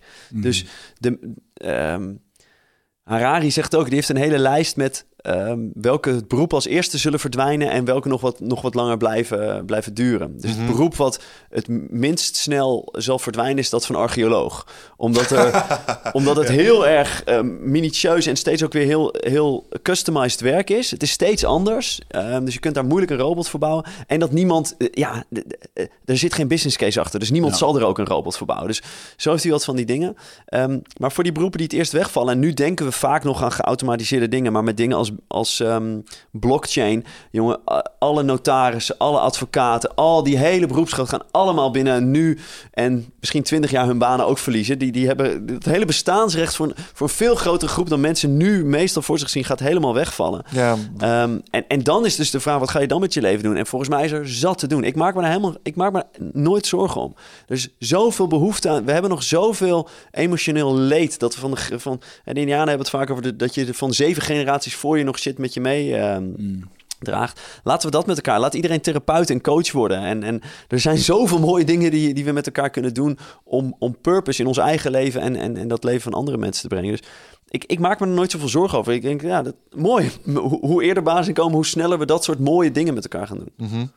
Ja, ik, ehm, eh, ik zag laatst een filmpje van, eh, ken je dat? Je kent eh, Wait But Why. Ja. Eh, ken je Koetske Zaakt ook? Nee. Koetske Zaakt zijn- is een eh, YouTube-kanaal. Daar leggen ze in eh, hele leuke geanimeerde filmpjes leggen ze moeilijke thema's uit. Eh, zoals de heat death of the universe of wat is leven. Maar ook waarom is de komende eh, industriële revolutie... eh, dus die komen gaat zo anders. En waarom is het, eh, is het deze keer niet zo als voorheen? Want de eerste industriële revolutie, ja, eh, de paarden gingen eruit, er kwamen stoommachines, maar dat genereerde allerlei werk. Toen kregen we de technologische revolutie met het internet en dat zingen. Toen had je plots programmeurs en webdevelopers developers nodig. Dus iedereen denkt altijd dat die volgende stap genereert weer nieuwe soorten werk. Maar de, inderdaad, wat de eye-opener was voor mij, is dat een heleboel werk waarvan ik dacht, dat is hartstikke veilig. Zoals bijvoorbeeld projectleiding. Kun je door een AI eh, kun je dat laten doen. En die kan het waarschijnlijk vele malen beter als Ja. dat ik dat zou kunnen. Ja. Ja. Nou, en, het, en nu je dat zegt, is, want ik zeg dat net, hè, laten we allemaal coach, therapeut, et cetera worden. Harari gaat daar nog een stap verder in. Die zegt, ja, maar ook dat is, is, is wat de computers gaan doen. Dus een computer is veel beter om jouw eh, facial expression te lezen dan een mens nu kan. Dus, dus qua empathisch luisteren zal een computer zal op een gegeven moment veel beter weten wat jij wil horen en hoe die jou kan spiegelen dan een coach dat kan. Dan de, be- dan de beste, de- dan Freud of zo, de, de, de, degene, de, de mensen die daar het verst in zijn, die, die Ja. worden voorbijgestreefd door, ehm, door en, ze, computers. en ze zijn al begonnen met data. Volgens mij hebben dat hier wel eens verteld. Dat een boel mensen tegen hun telefoon... Hey Siri. En die zijn hun problemen tegen hun telefoon aan het Ja, vertellen. zodat geweldig. ze Siri gaan programmeren met gepastere responses. Horende, uh, I'm, feel, I'm thinking about killing myself. Nou, dan kan zo'n telefoon maar beter eh, op een gepaste manier reageren. Eh, weet je zeker dat ik niet even met 911 moet bellen voor je bijvoorbeeld? Of eh, joh, vertel me eens wat meer eh, over je shit. Want Ja. ze krijgen al die berichten krijgen ze binnen en die analyseren ze. En ik denk dat, eh, dat oprecht, eh, net wat je zegt, gezichtsherkenning. Ehm, wat, dacht je, wat dacht je van eh, eh, eh, de toon van de stemmen? Er is straks software, ja, kun je al onze podcasts doorheen halen. Kun je precies eh, terughalen wanneer we het net iets mooier maakten dan dat het was. Of Ja. dat we misschien net Ja. even iets minder zuiver aan het spreken waren als we voor ons voordeden. Kunnen ze allemaal Waar je gewoon terughalen. een, een getal uitkrijgt hoe leuk jullie de, de, de, de gast vonden. Waarschijnlijk is, is dat... Is dat, Dat is een Ja. beetje mijn zorg. Ja, ik zag laatst een, eh er was een of andere, ja, is een Nederlandse dude, zo'n eh, klokkenluider, eh, ah, ik ben zijn naam kwijt. Die, die praat allemaal over die Illuminati en shit. Nederlandse bankier, die eh, heeft er ook een boek over geschreven, die deed een Engels interview, waar die voor de keuze werd gesteld dat hij een of andere Ronald nog iets heet. Die. Eh, ik ga hem wel nog wel een keertje uitnodigen in een podcast. Vind Wilde je, ik, volgens mij heb ik die wel eens bekeken. Ja. Ja, en die, maar die, eh, er was ook een, een YouTube-kanaal in van Amerika ergens, waarin ze compleet analyseerden wat iemand zijn lichaamstaal deed. Van seconde tot seconde, gewoon fragmenten. Ze hebben hem daar 10 minuten ingezet. En vervolgens dan vragen ze hem de rotvraag veel wat gebeurde er toen. Want hij zit eerst heel trots te vertellen dat hij bij de elite hoorde, veel drugs, vrouwen, dingen. En dan zie je hem ook echt zo van, ja, dat was toch wel een mooie tijd. En, eh, en op een gegeven moment eh, gaat het dan over dat ze hem eh, een kind wilden laten misbruiken of dat hij daar wat mee moet doen. Toen stelden ze hem die vraag en toen zag je echt een aantal... In vijf seconden tijd deed hij een aantal dingen. Hij ging met zijn ogen... gewoon, eh weet ik veel, links naar achteren. Hij zijn mond open. Zijn tong een keer over zijn mond. Zo van... eh, want juist door die stress van... Oh shit, wordt je mond meteen droog en dingen. Het zijn allemaal angstdingen die eraan gaan. En ze konden echt gewoon tot... Elke seconde konden ze bij die man nagaan... of dat dit echt was of niet. Op basis van die De tekenen. kant waarop je inkijkt in je ogen schijnt, eh, dat schijnen ze regisseurs ook te leren. Als je zeg maar de waarheid aan het spreken bent, kijk je volgens mij naar rechts, dan ben je een geheugen aan het ophalen. Kijk je de andere kant op, ben je aan het, ben je aan het creëren, ben je aan, ben je aan het verzinnen. En dan hij is eh, waarschijnlijk aan het liegen. Het is, het is NLP. Dus het is, als je naar boven kijkt, dat is visueel. Eh, op gelijke hoogte, dit is auditief. Dus dan zoek je in je auditieve geheugen. En het ene is in het geheugen zoeken. Ik weet even niet wel- Auditief wat is gehoor, toch? Ja, is gehoor. Ja. Dus het ene is, is ehm, bij, aan de ene kant construeer je... en aan de andere kant zoek je op. Ehm, en beneden heb je nog weer gevoel. Maar de, wat wel echt belangrijk is, is dat het per persoon verschilt. Dus er wordt vaak gezegd, als, je naar als iemand naar linksboven kijkt, dan. Dat is gewoon niet waar. Gewoon pertinent niet waar. Het, nou, het is niet pertinent. Voor een grootste groep zal dat kloppen, maar het is altijd per individu. Dus wat het belangrijkste is dat je het patroon herkent. Dus het, ik moet jou een paar checkvragen stellen waarvan ik weet dat je er eerlijk antwoord op geeft, maar waar je wel in je geheugen moet graven. Eh, dus dan zie ik jou even zo doen, even naar rechtsboven kijken.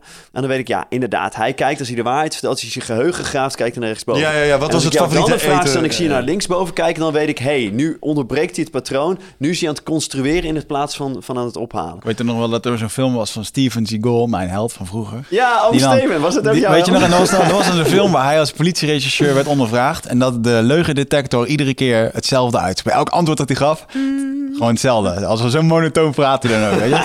Zo rustig als dat die mensen in elkaar sloeg, zo zat hij ook in die verhoren. Super mooi. Ja. Complete samurai.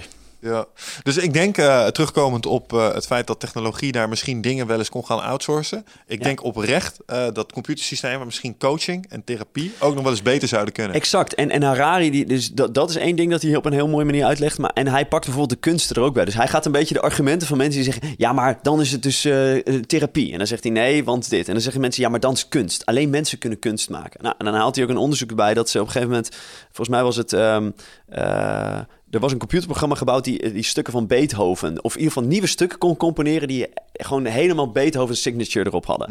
En, ehm, eh, en toen was er een grote componist in Amerika die zei... ja, waanzin. De- de- je kunt het publiek daar niet mee eh, eh, voor de gek houden. Dat hebben ze heus wel door. Dus toen hebben die mensen gezegd... nou, eh, neem onze challenge aan, dan gaan we dat eens even kijken. Dus die hebben een concert georganiseerd... waarbij mensen drie stukken te horen kregen...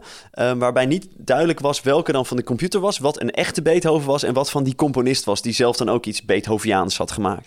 Ehm, en die mensen hebben gestemd. En wat, wat Beethoven was, hadden ze de computer gegeven of zo. En wat van die vent was, dat, dat werd sowieso van die componist... werd sowieso als laagste ingeschat. En wat, wat van die computer was, werd gezegd... ja, dat zal de echte Beethoven wel zijn. Dus mensen konden dat gewoon niet uit elkaar houden. En waarbij hij ook weer zei, ja, zie je wel. Dus, dus ook dat zijn computers nu al beter in. Dus er blijft niet zoveel over. Alleen, er is ook wel weer de andere stroom. Ik weet niet of jullie de bullshit jobs eh, dingen over gehoord hebben. Dus je hebt een, uh, volgens mij is een Engelsman die, die heeft ook onderzocht um, hoeveel mensen hun werk dat ze nu doen uh, zou bestempelen als een, een bullshit job. Mm um, wat zoveel zegt als ja, het voegt eigenlijk niet echt waarde toe. Of ik kan niet uitleggen hoe het waarde toevoegt. He, dus als je in, een, in de bankenwereld bijvoorbeeld vraagt, uh, die vraag stelt, dan gaan er heel veel handen omhoog. Mm -hmm. Dan hebben mensen gewoon door van ja, ergens moesten op mensen hun geld passen. Maar inmiddels hebben we zoveel honderden producten bedacht ja, we weten zelf ook niet meer echt wat we aan het doen zijn eigenlijk. En, en wat ze bij de, bij de vorige revoluties al een aantal keer hebben gezegd... is dat, eh, wat jij net zei, dat, dat dat dus tot minder banen zou leiden. Maar er zijn alleen maar meer banen gekomen. Mhm. Hoe komt dat? Omdat we banen ook bedenken. Dus ja, er zijn al die technologische ontwikkelingen. En ik denk dat Harari gelijk heeft dat het die kant op gaat. Maar we hebben nu ook van alles bedacht om onszelf bezig te houden. En ik Ja. denk dat dat zich ook wel doorzet. Dus dat je, dat je steeds meer bullshit jobs krijgt. Bijvoorbeeld dat je gaat zitten minen voor een of ander spelletje... waar je dan eh, status mee kan verwerven... omdat je heel veel digitale goudcoins kunt verkopen. Nou- dat soort, ja, dat heeft natuurlijk ook geen enkele toegevoegde waarde... maar het is wel werk nu. Ik denk dat dat de, de, de kern is. Ik denk dat we iets zullen gaan doen wat ons, terwijl al die dingetjes worden gedaan, die we normaal moesten doen, waarin we ons konden onderscheiden in het klimmen van de dominantiehierarchie, er gaan andere activiteiten ontstaan waar we dat weer in gaan doen. Want laten we wel wezen, dat is wat wij mensen doen. We zijn actieve wezens. Ja. Nou, dat niet alleen. We zijn eh, een soort van eh, altijd bezig met eh, onze waarde ten opzichte van de rest bepalen. Ik denk dat je dat er ook niet uithaalt omdat we biologisch zijn. Voortplanting is het einddoel, zeg maar, van je biologie. Ehm, dus wat we gaan doen is waarschijnlijk... eh, nou, we gaan weer meer bezig met sport misschien wel. En dan gaan we proberen om ons daar te onderscheiden. Een aantal mensen zullen eh, op intellectueel gebied misschien zichzelf eh, Ja. willen gaan onderscheiden. Maar we zullen altijd iets doen waarbij we een beetje kunnen laten zien... we zijn hier goed in. Ja, ja. Denk ik. Dat denk ik ook. En wat dat betreft is sport natuurlijk iets heel moois. Dat we, we hoeven niet meer actief bezig te zijn. En nu hebben we er een spel van gemaakt. Waardoor we ons toch met anderen kunnen meten. En, en eh, als dat een beetje op een vriendelijke manier gaat, lekker, lekker bezig zijn. Ehm, en, en ik denk op een heleboel andere vlakken. Dus, dus ja, er zullen mensen thuis komen te zitten en zich vervelen. Maar we bedenken ook wel weer dingen, volgens mij. Ja, denk ik ook wel. Interessante tijd, man. Ik bedoel, Ja. dit, dit zijn Ja. vraagstukken waar eh, denk ik nog geen enkele generatie zich mee bezig Ik heeft. vind, het Nou, ook, ik en- vind het ook wel mooi om nog even terug te komen op het feit dat we eigenlijk gewoon te veel tijd in onze handen hebben. Dat, eh, wie hadden we nou laatst hier die het daarover had? Dat al, al die dingetjes waar wij ons fucking druk maken in onze politiek.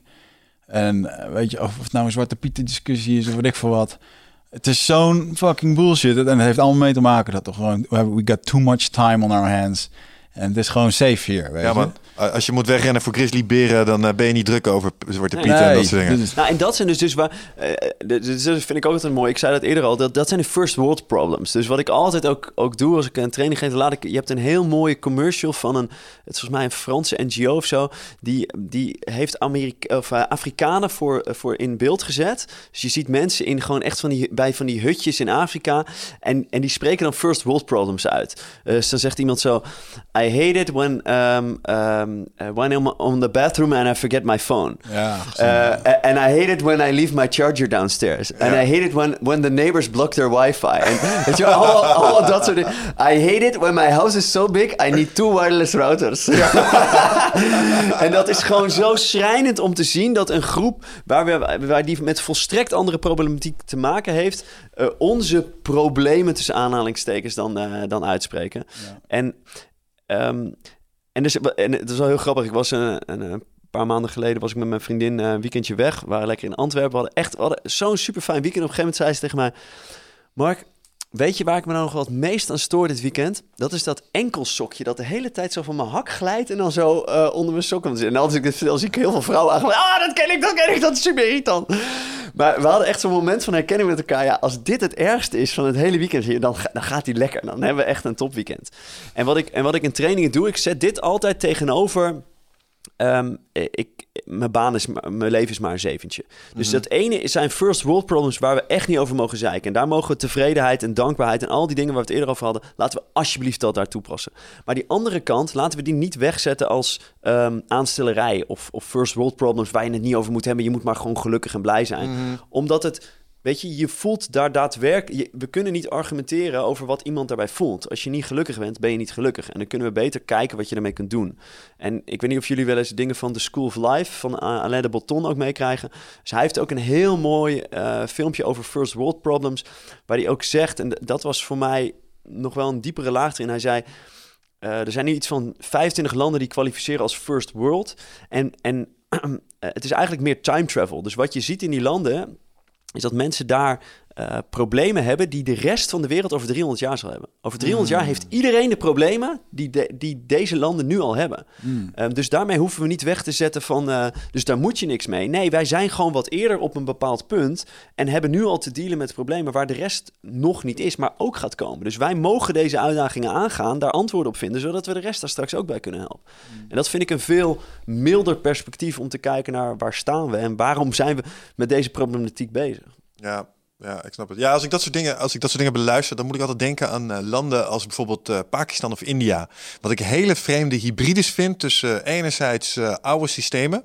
Het oude kassensysteem is daar zelfs nog deels intact. maar tegelijkertijd wel aangesloten zijn op het internet. Ja. Al die technologie tot je beschikking hebben. Dus het niet hebben van een charger of een wifi-signaal dat niet is, kennen ze aan de ene kant ook wel. Maar toch merk je dat ze daar nog in een, in een andere manier van, ja, bijna soms in een andere tijd leven. Ja, en dan in één land, ja. Interessant. En dan allemaal zo dicht op elkaar ook nog. Ja, ja. Ik denk dat dat ook wel een hele mooie is om eh, te waarderen wat je hier in eh, Nederland hebt. Zo af en toe eens een keer naar een land gaan. Eh, ik bedoel, Nederland is uh, en dat op zich nog best wel ruim. Je hebt hier nog best wel de ruimte om uh, bijvoorbeeld naar het platteland te gaan en dat soort dingen. Uh, landen als India is dat volgens mij wel. Mm. weet niet of nou, en, en, en, dat is ook een, um, een, een, mooi feitje. Ik weet niet of, je, of jullie dat weten, maar dat, dat kwam ik ook ergens tegen. Dat ze hebben een, een lijst gemaakt van de landen met de, uh, waar de, uh, de, de vrijheid van de inwoners. Dat hebben ze gedaan op basis van waar je met je paspoort naar welke landen je allemaal mag reizen. Ah. Daar staan wij op plek 2 of zo als Nederlanders. Wij zijn overal welkom. Ja, maar dat is Snap je dat, niet? dat, maar dat, dat, bes, dat besef, in ieder geval toen ik dat, voordat ik dat las, besefte ik me dat eigenlijk helemaal niet. Voor mij is het dus heel normaal dat ik met mijn paspoort overal naar de wereld, uh, in de wereld naartoe kan. Mhm. Mm -hmm. Maar dat is helemaal niet zo. Nee. Um, en dus mijn luxe premier gaat zo meteen zijn: ik vlieg zaterdag, ik ga een weekje naar Israël toe, lekker op vakantie. Um, en ik heb net een nieuw paspoort. Um, dat is tegenwoordig met biometrische uh, gegevens. Dus normaal is een paspoort vijf jaar geldig, is nu is het tien jaar. En het eerste stempel dat ik erin krijg is van Israël. Dus als ik nog naar komende tien jaar naar Arabisch land dan heb ik sowieso gezeik. Ja, ja, ja, ja, ja, ja, dat doen ze niet kinderachtig over daar. Uh. Nee, dus, maar dat is dus mijn first world problem. Zo meteen internationaal reizen. Ik heb een stempel van Israël op mijn paspoort. Oh, wat, wat ja. Oh, ik moest helemaal naar een andere wereld om op vakantie te gaan. ja. Ze dwongen me. Ja. Ik las laatst ook ergens een stukje over uh, sparen. Ging volgens mij over dat wereldwijd zijn er uh, is er maar een heel klein percentage dat meer dan 4000 dollar op zijn bankrekening heeft staan. Dat is de average saving, uh, nou wereldwijd gezien natuurlijk heel erg, maar ook in, ook in Amerika. Uh, volgens mij een artikel wat ik las van Tony Robbins.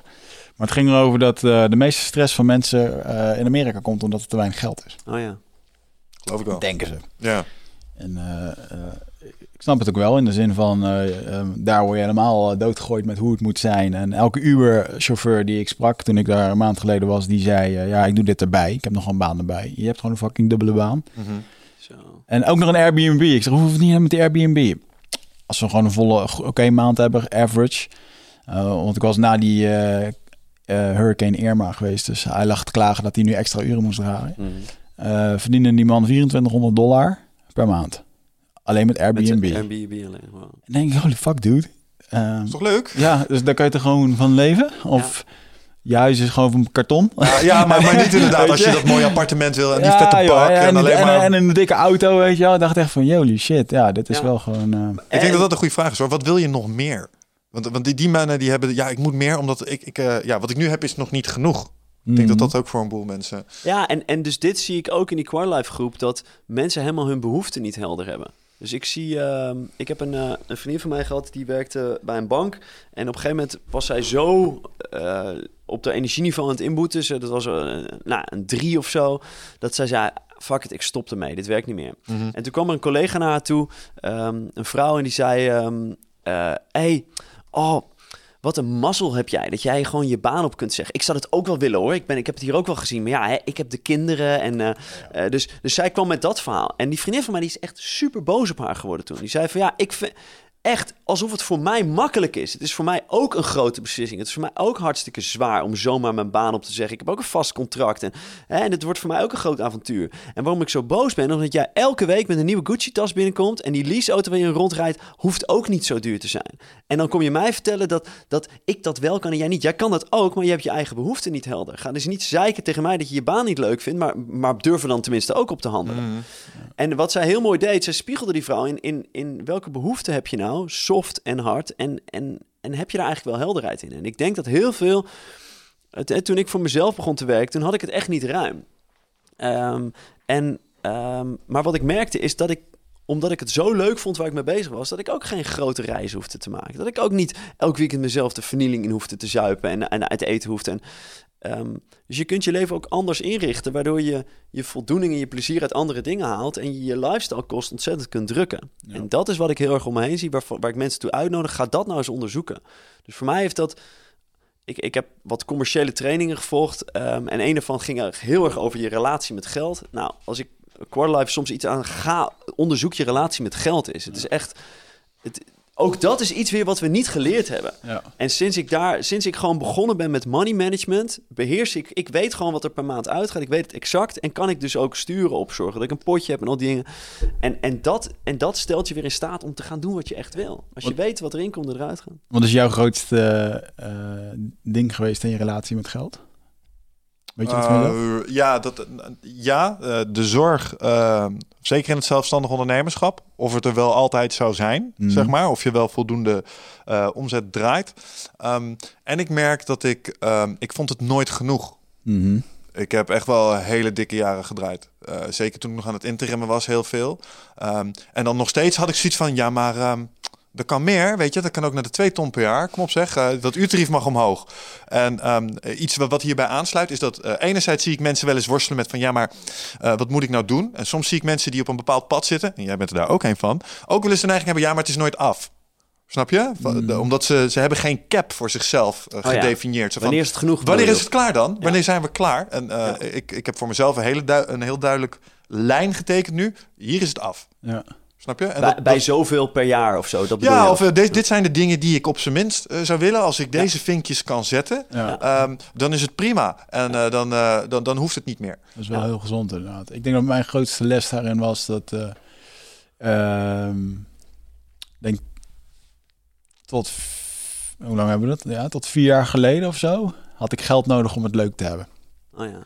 Dat was voor mij om leuke dingen te doen. Ja, maar zeker, moet je ook geld hebben.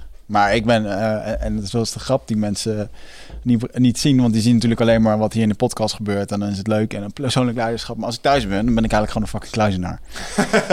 Weet je, dicht, ja. ja, pff, maar alleen zitten. Ik, ik hou mezelf wel bezig, man. Met niks, weet je wel. Tenminste, niks. eh, eh, vroeger moest ik... kwam ook een beetje door de relatie waar ik in zat. Want dat fokte elkaar op. Dat we leuke dingen wilden doen. En het was er belangrijk dat we aanwezig waren overal. En eh, Gezien worden. gezien worden op de feestjes. En, eh, bang zijn om dingen te missen, weet je wel. Fuck man, wat maakte ik me druk om niks. Ja. En, eh, En bij zo'n levensstijl hoort een boel geld vaak. Ja, en dat, dat, dat trok ook wel aan in de baan die, we, die ik toen natuurlijk had. En, eh, ehm, ja, en wat ik laatst, ik zat laatst een hoofdstuk te schrijven in mijn boek. Eh, toen ik bij een grote multinational werkte, wilde ik graag in het internationale sales team. Want Mm. dat was de elite. Want iedere week werden de zogenaamde bingo bingo e-mails rondgestuurd naar 400 man binnen het bedrijf. Over hoe goed Harry, eh weet ik veel, booking.com had binnengehaald of dit of dat. En ja, dat was kicken, weet je. en, en, maar eigenlijk, eigenlijk heel fucking triest, want laten we wel weten, Miep van de administratie, die kreeg nooit een bingo bingo mail. Dus eigenlijk werd gewoon door het hele bedrijf gezegd, nou dit, deze gasten, die, die doen het, weet je. En toen ik op een gegeven moment die baan had en mijn salaris verdriedubbeld wer- werd, merkte ik eigenlijk dat eh, het waar ik het allerblijste mee was, was dat ik nu bij die elite hoorde. weet je, dat Ja. stempeltje, dat deed meer dan... eh, Aanzien en ja, status. man. Ja, maar dat zit in je biologie, jongen. Daar doe je helemaal niks aan. En volgens mij is het ook wel belangrijk om, om dat dan weer, om dat dan weer te omarmen. Hè? Dus als je daar wat meer vanuit de, de Oosterse stuk naar kijkt, is, ehm, ja, daar kunnen we dan nu van alles van vinden. Maar dat, dat is ook gewoon wat er is. En je hebt, eh, ik, ik heb ooit een film gezien waar je een, een uitspraak had die dan supposedly van, van Boeddha is. En dat is, uh, sometimes you have to own something before you can renounce it. Dus we kunnen wel met z'n allen zeggen, nee, je moet niet succes achterna rennen en doe dat niet. En dat, daar word je niet gelukkig.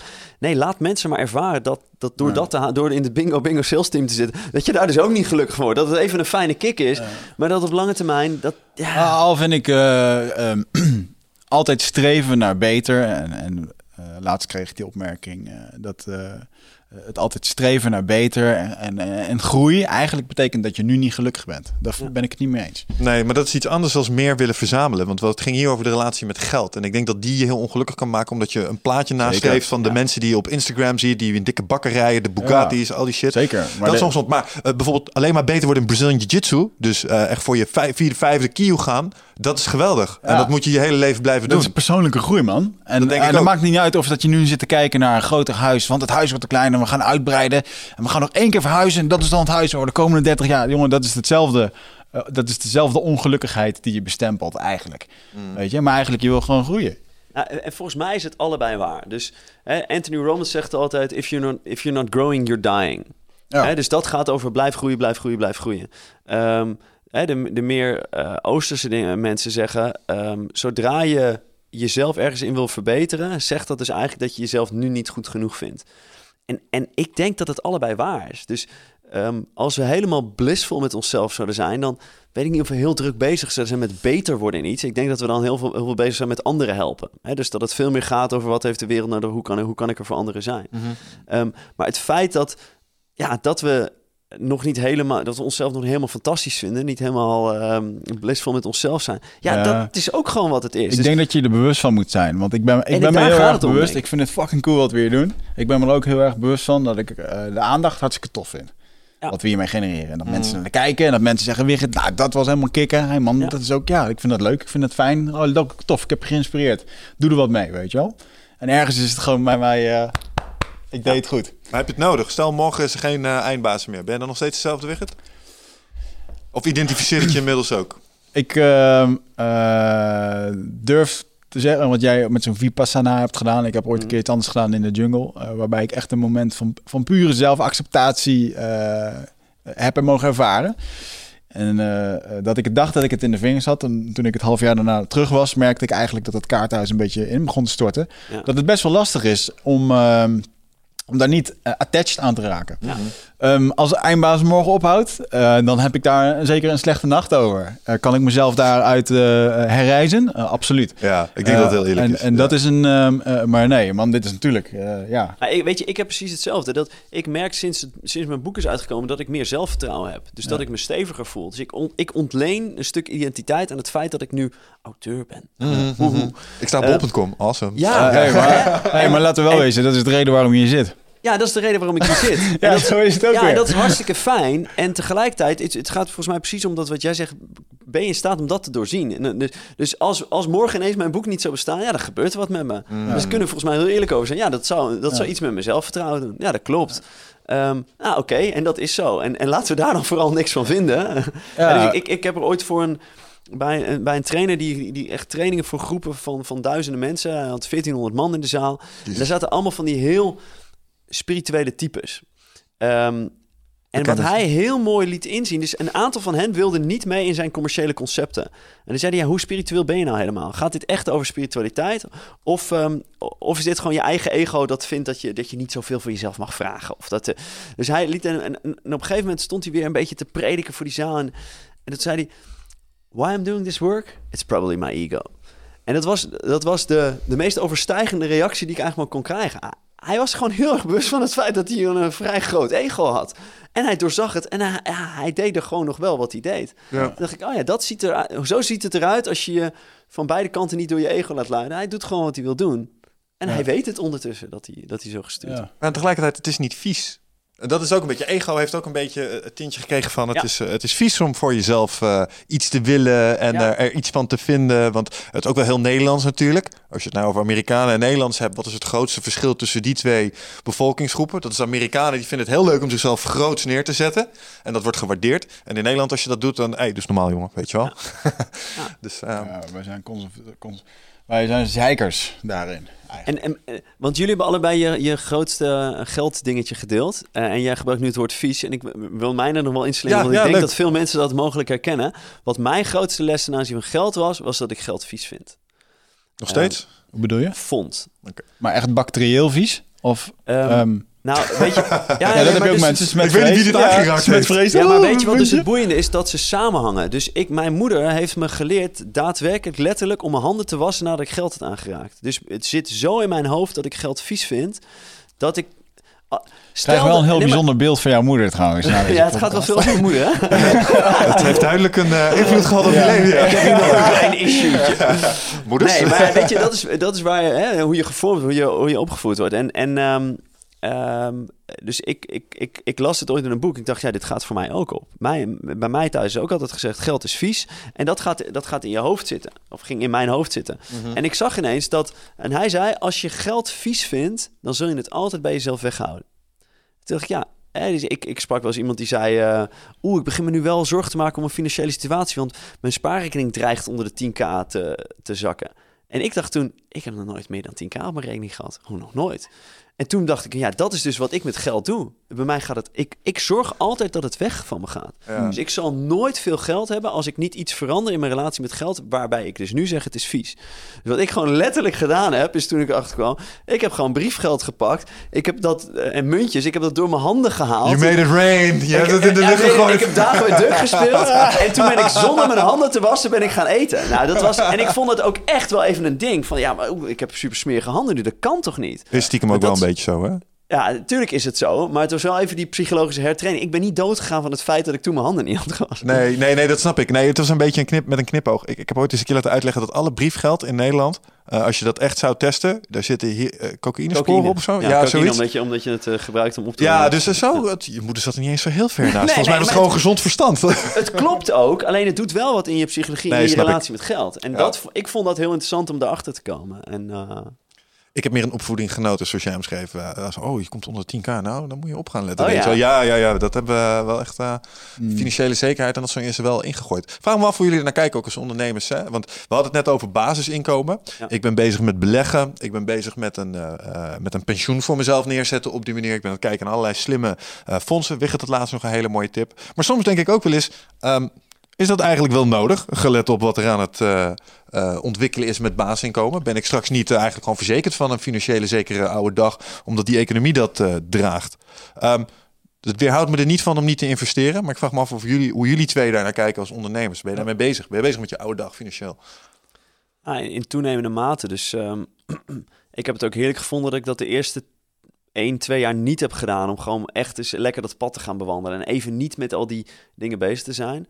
Ehm, maar in toenemende mate. eh, dit- Ik heb gewoon in die trainingen geleerd om, om gewoon money management te doen. Ik deed dat daarvoor niet. Hè, dus omdat ik geld vies vond, ik wilde er ook niks van weten. En ik heb nu geaccepteerd dat het nou eenmaal een onderdeel van het leven is. En dat je er maar beter grip op kunt pakken dan dat je het laat gaan. Eh, dus ik, ik zit in ieder geval in een broodfonds, waardoor ik eh arbeidsongeschiktheidsverzekering, maar dan in een nieuwe vorm voor elkaar heb. Ehm, en ik ben met, met dingen, zoals jij zegt, ook bezig. aan het verkennen van eh, wat kan ik eh, qua, qua beleggen gaan doen. Ik sta echt aan de vooravond ervan. Maar Mhm. dat, dat zijn wel dingen die ik heel interessant en belangrijk vind. Ja. Ja. Ik ben wel meer een speler in. Ik vind spelen ook. Het is, eh, want voor mij, ik vind het leuk om. Ik heb voor mezelf bedacht dat ik meerdere geldstroompjes wil hebben.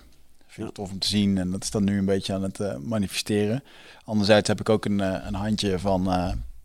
Eh, dat is een grote valkuil voor mij. Moet, moet ik echt waakzaam zijn. Dus geld uitgeven. eh, of tenminste t- toekomstdenken. Voorschot Dus, nemen. Voor, voorstel. Voor, voor, ehm, voor een, ehm, ik, kan, ik kan ontzettend pinnerig zijn op geld. Ik geef, geen, ik geef niet graag geld uit aan eh, shit wat gewoon niet belangrijk is. Dat heb ik vroeger te veel gedaan. Daar heb ik voor mezelf echt een aversie voor gekregen. Eh, nou, nieuwe camera. Ik had het idee, dit ding, content, mooie shots, bla bla bla. Dit, dit is ons werk. Dit ligt- gaat geld opleveren. Camera en alles kost wel heel veel geld. Met al die lenzen en dingen. Is een kleine dacht ik auto van, daar, weet je, Man. ik ga gewoon, ik ga gewoon mijn auto of mijn, eh, mijn oude lenzen ga ik verkopen. Dus die zet ik online. En denk ik, ah, deze week en dan reken ik, nou, voor die krijg ik 400 euro. Daar kan. En vervolgens denk ik, weet je, ik ga dit gewoon vast kopen. En ik ga dit vast kopen. En vervolgens heeft het bij me 3,5 maand geduurd. En van, om een of andere eh, glorieuse redenen heb ik vandaag een lens verkocht. En komende zaterdag wordt er weer in opgehaald. Maar het heeft 3,5 maand online gestaan. En eh, dat geld, wat ik eigenlijk dus al zo naar me toe had geëigend, dat, heb ik, dat had ik nog helemaal niet. Ja. En daar baal ik weer van mezelf. Van, fuck jongen, dat heb ik gewoon weer niet goed ingeschat, niet handig gedaan. Eh, heb ik het toch weer gewoon impulsief, ga ik dat ding halen. Ja. Dan denk ik, fuck, ik ga het gewoon doen. Ja, ja, ja. En ik ben dan opgevoed. ehm, je, je haalt die lenspas eh, op het moment Ja. dat die centjes binnen zijn. Ja, en daar- dan denk je er nog even een keer goed over na. Ja, daar heb ik echt een eh, ding. En waar ik echt een... eh, gisteren had ik in één keer... eh, eh, en dat, nee, ik had een... Kut verhaal dit ook. Ik had een auto gehuurd via Snapcar. Dat Airbnb. Oh, ja, dat was van Goortje. Ja. Ik rij over de snelweg met zo'n stationauto. Ik had een keer een station nodig. Ik rij met die station over de auto. We rijden met die auto over, over de weg. 120. En op een gegeven moment, ik kijk aan mijn achter, ik hoor op een gegeven moment, toek, toek, toek, en ik kijk aan mijn achteruit. En ik zie glas vallen. En ik zie een rode plaat over de weg heen. Ting, ting, ting. En die kletst zo wam, recht voor een andere Audi. Gewoon recht in de voorkant. En ik denk, holy shit. Maar ik ben over niks heen gereden. Ehm, en ik heb een rode auto. Something went wrong here. Dus ik parkeer mijn auto langs de snelweg. En die auto was gewoon doorgereden. En ik kijk, en wat blijkt nou? Aan de, achterkant van die auto zat een soort plaat, ik denk van een meter, waar een soort van rem ligt of zo. Het was denk ik een soort tussenstuk tussen de, de achterklep en het dak. En die plaat, die was er gewoon afgevlogen. Was er gewoon afgevallen. Wat had ik gedaan? En dan had ik... eh, ehm, eh, eigenlijk heb ik helemaal, helemaal geen- ik heb helemaal geen schade gereden, man. Ik heb gewoon 120 gereden met die auto. Het ding valt van ellende uit elkaar, weet je wel. En vervolgens had ik natuurlijk weer een verzekering afgesloten. Zo van, eh, ah, eigen risico. Anders moest ik een tientje extra, weet je. Wanneer ja, gebeurt ja. dat nou? Ja, fuck, jongen. En Nu dus. Gisteren werd er gewoon even op 1200 euro afgeschreven van mijn rekening. Omdat dat, eh, ja... Maar even, dit geintje heb je 1200 euro gekost. ja, die- ik moet het gewoon betalen. Motherfuckers. En dan, en dan ben ik echt gewoon fucking zuur. Maar zou het niet zo zijn dat die, dat die vent zo meteen weer zo'n nieuwe strip erop Ja, ja, ja. Nee, elke en keer dat de hetzelfde. volgende- Het, het, aller, het allerergste vind ik nog dat ik, 1200 kwijt, dat ik deze dame heb gesproken. En dat deze dame zei van... joh, eh, ik ga echt niet moeilijk doen over schade, dit en dat. eh. Maar ik wil wel op 1200 euro. nee, dat zei ze, want, want je bent toch verzekerd. Aan, aannemende dat ik dus inderdaad voor dat tientje of twee tientjes extra Ja. die verzekering nam. En dat ze ook gewoon zei tegen mij van... ja, ik, ik ga hier niks meer aan doen. Dit is gewoon, eh, weet je, die auto... eh, en dus ik weet gewoon, deze dame heeft gewoon een toffe vakantie erbij gekregen. Eh, die ik dan allemaal op papier moet. En dan werd gisteren, werd, ik zat mijn rekening na te kijken. Ik denk, fuck man, het gaat in één keer te hard. Hè. Ik moest hier betalen, daar betalen. In één keer ben ik 3k lichter. En dan, ah jongen, dan kan ik daar gewoon echt een dag ziek van zijn. Maar weet ik, wat ik wel, jij accepteert dus dat het zo loopt. Eh, wat moet ik hiermee doen dan? Je nee, je tekent kan hem hem ook omdraaien en haar aanklagen voor het leveren van een, van een slechte Ja, auto. dat, Die, heeft, die, dat heeft te maken met een eh, eh, zo'n zo'n snapcar eh, iets. Je doet van tevoren ook een controle.